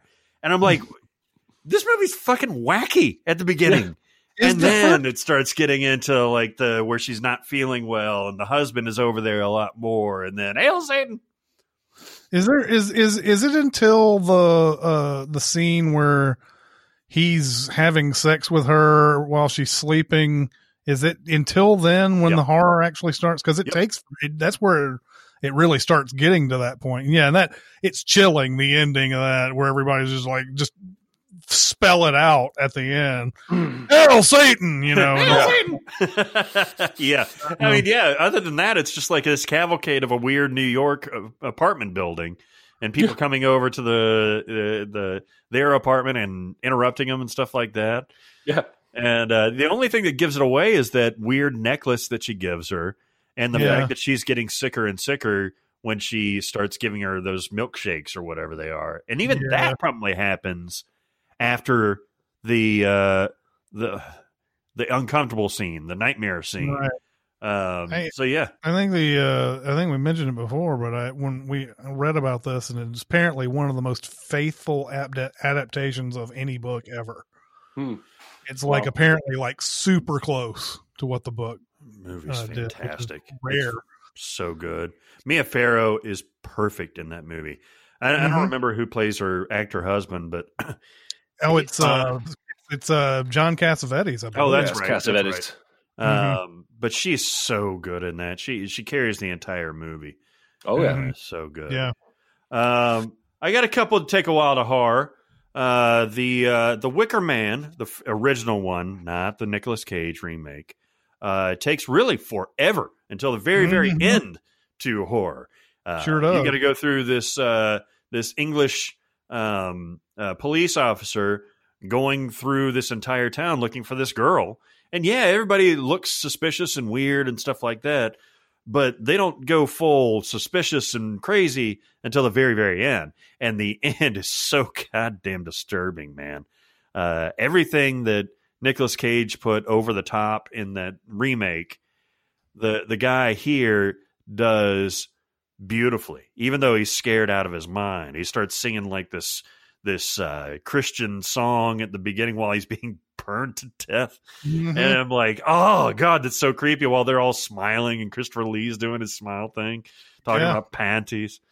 Mhm. Uh, so so yeah, Jesus. if you're gonna watch a Wicker Man, watch the original Wicker Man. It's rad as hell. And last one is the Vivitch. Now Mhm. I haven't gone back and watched the Vivitch. I, I watched it once for pleasure, once for sending it. Um, didn't like it either time. Really didn't like it the first time, and then had the sin on sin hat on for the second time the Mhm. more I think about this movie, and I definitely love The Lighthouse. Uh, Robert Eggers is coming out with a new movie with Nicole Kidman and uh, Anya Taylor Joy and one of the Skarsgårds. Um, it, I, I, my memory of it is fonder over over time, but that's one. There's a, a weird shot of like a witch and a baby and stuff like that early on, but other than that, it's just a puritanical uh, family doing Mhm. puritanical shit.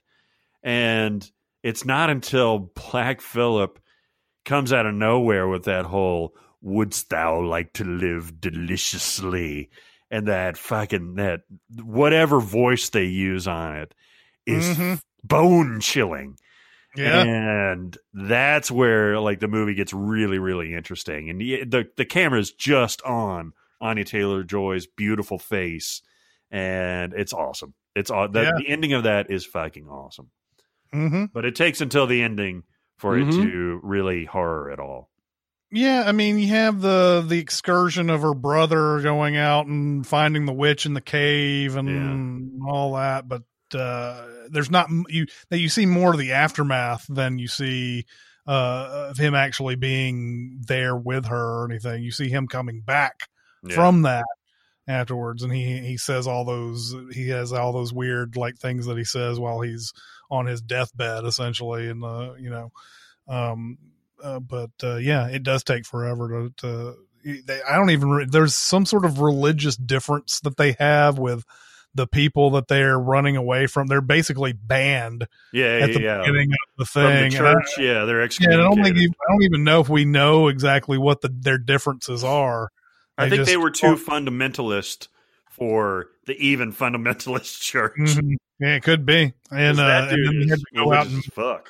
find some place out of no in the middle of nowhere to to build a home and Yeah. and everything. So yeah, You guys Um, also got maybe the deepest voice I've ever heard. he does. He's in a lot of movies, by the way. That dude. Oh, you're you're a Vivitch. yeah, That's what you are. You're a Vivitch. yeah. They're trying to use that if that dialect too from back in the day. And if you don't have the subtitles, fuck, have no chance. in Incomprehensible. No chance. Um, okay, that's going to do it for this week. Uh, keep going to Sincast presented by CinemaSins on Facebook.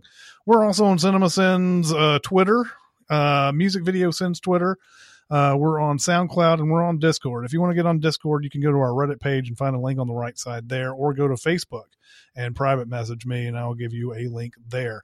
Uh, we have some other stuff to to um, mention at all. We got a Patreon. We got Yeah. a Patreon. You can become a member. You can get this, this thing that's in your ear holes right now. You can get it early if you sign up. Excuse me. If you sign up for uh, our Patreon and become a, a Sin Club member, uh, you get all this stuff early. You get your uh, your uh, uh, videos early. Today we publish Cats, which is going to be awesome to see the response to.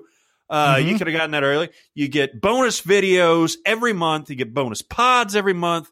You get all kinds of stuff. Go to patreon.com slash cinemasins and bathe in the goodness. Let it wash Don't over forget.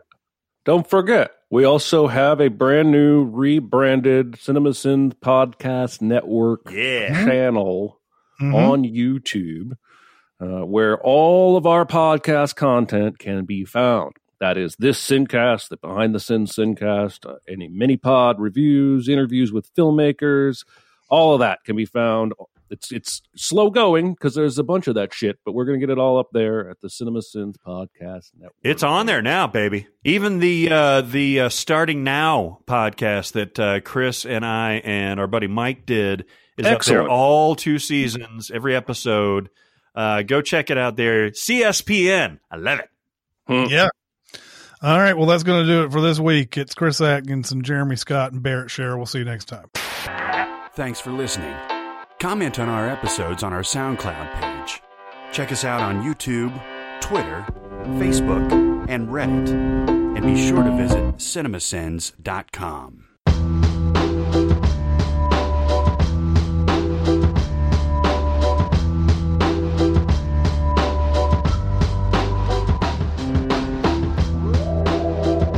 So I'm wearing new earbuds this time because guess what? My fucking dog ate another pair of earbuds. See, at this point, that's on you. You got to Mhm. stop leaving that shit out. Yo, first time we were all wrestling, right? I had come up from editing uh, Sincast. Everybody was upstairs. We were changing the sheets, and every time we do that, the dogs go nuts. And Hudson likes like throws stuff on everybody and everything. Everybody was having a good time, and then I hear this. hmm hmm I turn around, my things have fallen off. Motherfuckers ate those those uh, those uh, earbuds. Okay, fine, fine. Replace those. I keep my microphone when I'm not using it in that corner. It's up, but the uh, head the earbuds were attached to it, and they were a little bit dangly. Now this dog, Wicket, is never in this office, but somehow he found time to bolt in here. Not that you know that. of. Not that you know of. Apparently not. Mhm. Came in here and just ate those motherfuckers. Didn't need Mhm. anything else. Just Mhm. ate those. You know, Telling he's you- probably been in that office many times, just didn't have earbuds to chew on. God damn it. I also want to. I do want to point out. I had to end up using the Microsoft Edge browser to Oh make this God. fucking shit work, Oh, which the I only horror. have because I have Windows and it's like there by default. But aren't you worried that Bill Gates is going to install a microchip in your skin if you use Microsoft No. Edge? No, because he's too busy uh, being part of the pizza Satan Underground, whatever the shit. Like he caused the coronavirus. Those guys are never too busy. Those guys have time turners. Time turners. Yeah, I bet they do. Hey, uh, I, I got in a fight this morning Huh? What? a little bit. So my my son is taking exams, Yeah. and he, you know he's doing remote. Um, and a science teacher, uh, who who we've been friendly with the whole time. Yeah, this is a nice lady. Um, he didn't get the schedule for his midterm exams until last night at like eight o'clock. So like he had no idea where to go, who to see, what subject he was taking. And so the science teacher pops up on the Zoom this morning, and uh, she uh, she says uh, she says print out your thing. She said she was going to get it uh, five to ten minutes before class. It's it's seven fifty nine, and we just get the test. Okay, we open it, try to print it. Printer doesn't work. So he goes on to tell her, you know, hey, my printer doesn't work. What should I do? She says, I, you should have been prepared for that. And I don't have time to talk to you when I've got this class of students because there's some Uh-huh. that are in class and some that are remote. Yeah. Excuse me. And then uh, she was like, "Can I upload it uh, a different way?" And my wife and I were in the room, and we are like, "Yes, could you please do that?" She said, "I need you guys to stop talking because I've got other uh, classmates in here." And I my wife, who you know is the sweetest person in the world, turned to me and mouthed, "I'm going to fuck this woman up."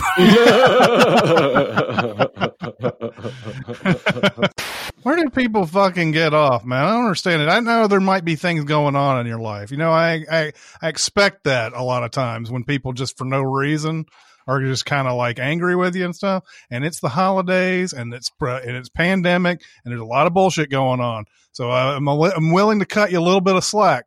But goddamn, man, you have to realize who you're talking to when you're when you're addressing situations you can't just all of a sudden think that everybody's going to be on board with every fucking little error that comes up and and you know I, i'll never understand that like uh i remember i remember uh at the theater uh the old theater that i worked at uh this guy comes out and i guess because we were at an we were, i was at an older kind of theater that was kind of running down and everything some piece of like uh like foam or something fell off out of the ceiling and hit his kid in the head, which is, you know, not cool. And uh and so he he gets me uh he gets the manager and of course back in the Williamson Square days, man, I didn't wear like suit and tie or anything like that. I was wearing like jeans and all sorts of shit. So I know I look unprofessional. Um but he comes up and uh, and he talks to me and I'm like, all right, so what happened? He's like, yeah, it looks like a piece of your ceiling fell on my son son's head, and I was like, oh shit, I'm sorry about that. Didn't say oh shit, but I was like, I'm sorry about that. Uh, so what what can I do? And he stands there and doesn't say anything, and I'm like, I was like, uh, so what would you? I mean, what would you like me to do? And he's like, he's like excuse me for a second, man. I'm trying to talk to my son here. And I was like, you came, I said, you came to me. you, you asked for me. I don't, I, I don't understand what the whole, like, I'm sitting here talking to my son bullshit means when I'm asking how to fix the problem. Yeah, I'm gonna like I'm gonna make uh I'm gonna burn stuff. Mm, mm, mhm, mhm. Yes. um, Like when Giovanni Ribisi is a guest on Friends as an idiot brother of Phoebe's. She's like, What stuff do you like to do? And he's like, Burn stuff. What are some of your dislikes? Stuff that doesn't burn. I, I, I, uh, I, I have entertained the idea of getting one of those, like an egg or something like that, to to cook out on and everything. Ooh, yeah, man. Just get you, a, just get you a gas grill, man. That that'll be the easiest thing. You could swap out the propane between the, the grill and the the thing, hmm and that way you don't have to worry about charcoal or you know airflow and all that stuff. Because Just, there's some uh, things I cook where I'm just like, this is good. Uh, I'm, you know that I'm using the, pa- you know, I'm using a pan or whatever. This is good, but I I just want to know what it tastes like, like cooking it out on a grill. Yeah. we were in the mountains last time. I cooked virtually everything, even breakfast, lunch, and dinner on the grill. Yeah, I know. you can just you can just throw pans on there, cast iron on there, and uh, yeah, it's good stuff. Don't tell me you got the Rona nose. Corona nose. Rona No, I was wearing I was wearing that hat because I found it in my closet uh, just to look like an asshole, and uh, I think it it's like the mohair sweater uh, from uh, Seinfeld, Uh, like the sniffing accountant.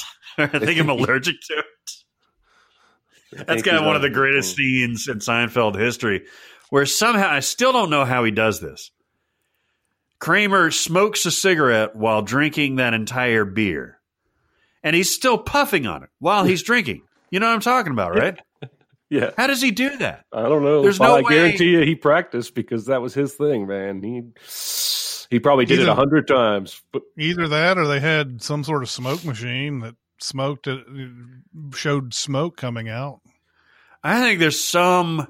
It's like Kenny G, where he can do the continuous breath, It's just like Kenny G. it's circular breathing with beer and cigarettes. circular breathing. Mhm.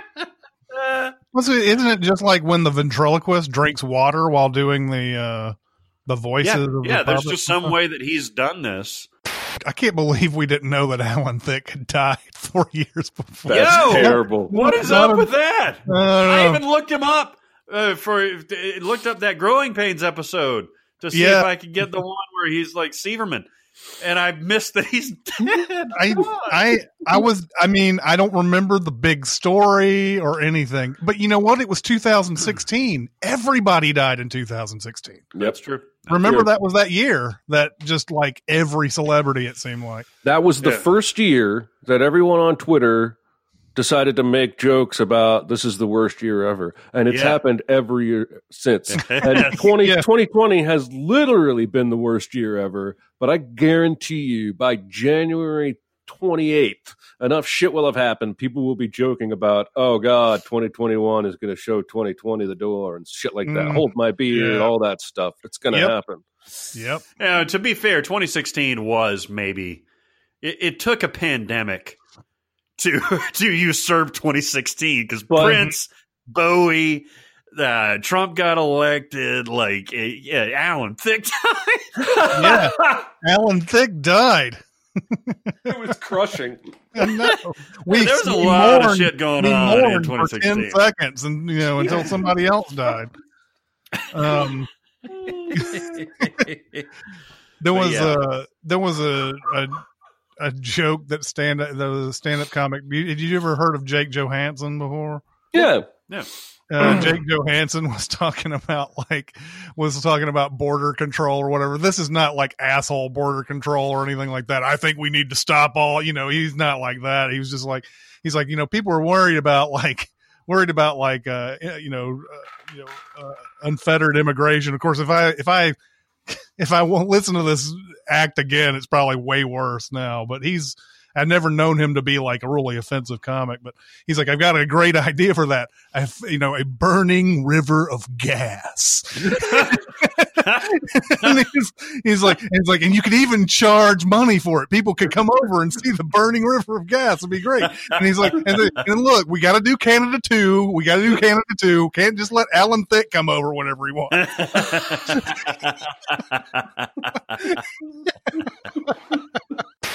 There was a story about like uh, how many people die at the Grand Canyon every year and everything. I can't remember what uh, the number was, but I was like, "Yeah, I've been there. I can see, I can see that happening." Yeah, there's a Um, way that covers a lot of ground, man. Well, I mean, I went. There was a point uh, it, my my walk, you know, th- through my first trip on the Grand Canyon and everything. You, there's a path that you go down to, you know, sort of like you know, know where you are and everything. But you can go off of that path easily. Like, I mean, Oh, it's yeah. not it's not illegal for you to do it. You can you they sort of encourage it almost, and like I went off into this one spot. Nobody was around at all. And uh, and I was like, Jesus, you know, Yeah, you I mean, did. if I'm not paying it, yeah, well, I had to I had to jerk it first. You And it to- goes all the way into the, the Colorado River. it's my it's my goal of leaving my seed everywhere I go. I like how my mind went from no one was around immediately to better jerk off. yeah, You don't know, you don't know when these Look, if you opportunities can't are jerk off at the Grand. Canyon, Look, I was sitting- yeah, you shouldn't I be mean, jerking off. No, look, I actually sit there and thought I could do that if I wanted to. Nobody would see this shit. Uh, I- was like, I was like I- and then I started looking around. I was like, I bet people fucked here. I bet they definitely Mhm. fucked here. Mhm. Um, but like, if you're not paying attention, Jesus Christ, man! I mean, it's a, it's an easy, Yeah. an easy place to just fall the fuck off if you Mhm. if you're not paying attention. I read that Kiernan Shipka uh, keeps little mini trampolines all over her house, and she uh, randomly jumps on them, uh, both for exercise and to boost her mood, whether she's watching TV or working on lines or just hanging out with friends. So there you go. I get the sense that Kiernan Shipka is one of the most awesome fucking people ever. She might be. She might be Like, I don't know kinda- why I get that sense, but just seems like it to me. somebody that keeps mini trampolines all over their house is already, uh, you know, doing good in my book.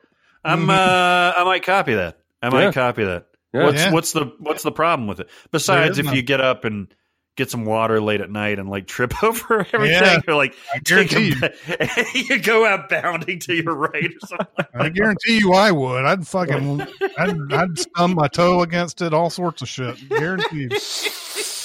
And I'd be like, why is the trampoline here? Oh, yeah. It's because, Oh, I was trying to boost my goddamn mood. yep, yep. Genitals. Show us your genitals. Your genitalia. What is You that? guys, you guys never heard that before? I heard that. I don't remember what it John- is, but I know that. John, it's Jon Lajoie who's uh who was on the league. Uh, he played uh the what is his name on the league? He's the guy who's always uh, uh starting new businesses, and he's an idiot and Oh, taco. taco. He's the guy who plays that. It's John Le- Jon Lajoie had the had this song where it was just like a video of him show us your genitals, show us your gen- or show me your genitals, your genitalia. And He's a stand-up, right? yeah, yeah, I think so. I actually read that CBS All Access is considering putting Discovery and Picard, their Trek show flagship shows, on Netflix because they're drawing like no audience um, Hmm. because nobody knows about CBS All Access, or as I prefer to think, nobody cares about Yep. CBS All I Access. was, I was So about they're this. thinking of putting it on a competitor service to give it more eyeballs to then turn around and hope the hype comes back to CBS All Access, which is dumb, I think. Go ahead. that's, Sorry. that's very dumb. Talk, I'll talk more about it when Barrett does his rant uh, about HBO Max. But there, I had a lot of discussion about this over the weekend with some people. Yeah, I can't uh, wait to about get to streaming that services in general. So because it's not easy to talk about your genitals, right? You don't go in okay, and say, Cut. "Here's my hoo ha." He's This is tripling- cut. tripling down. He's tripling down.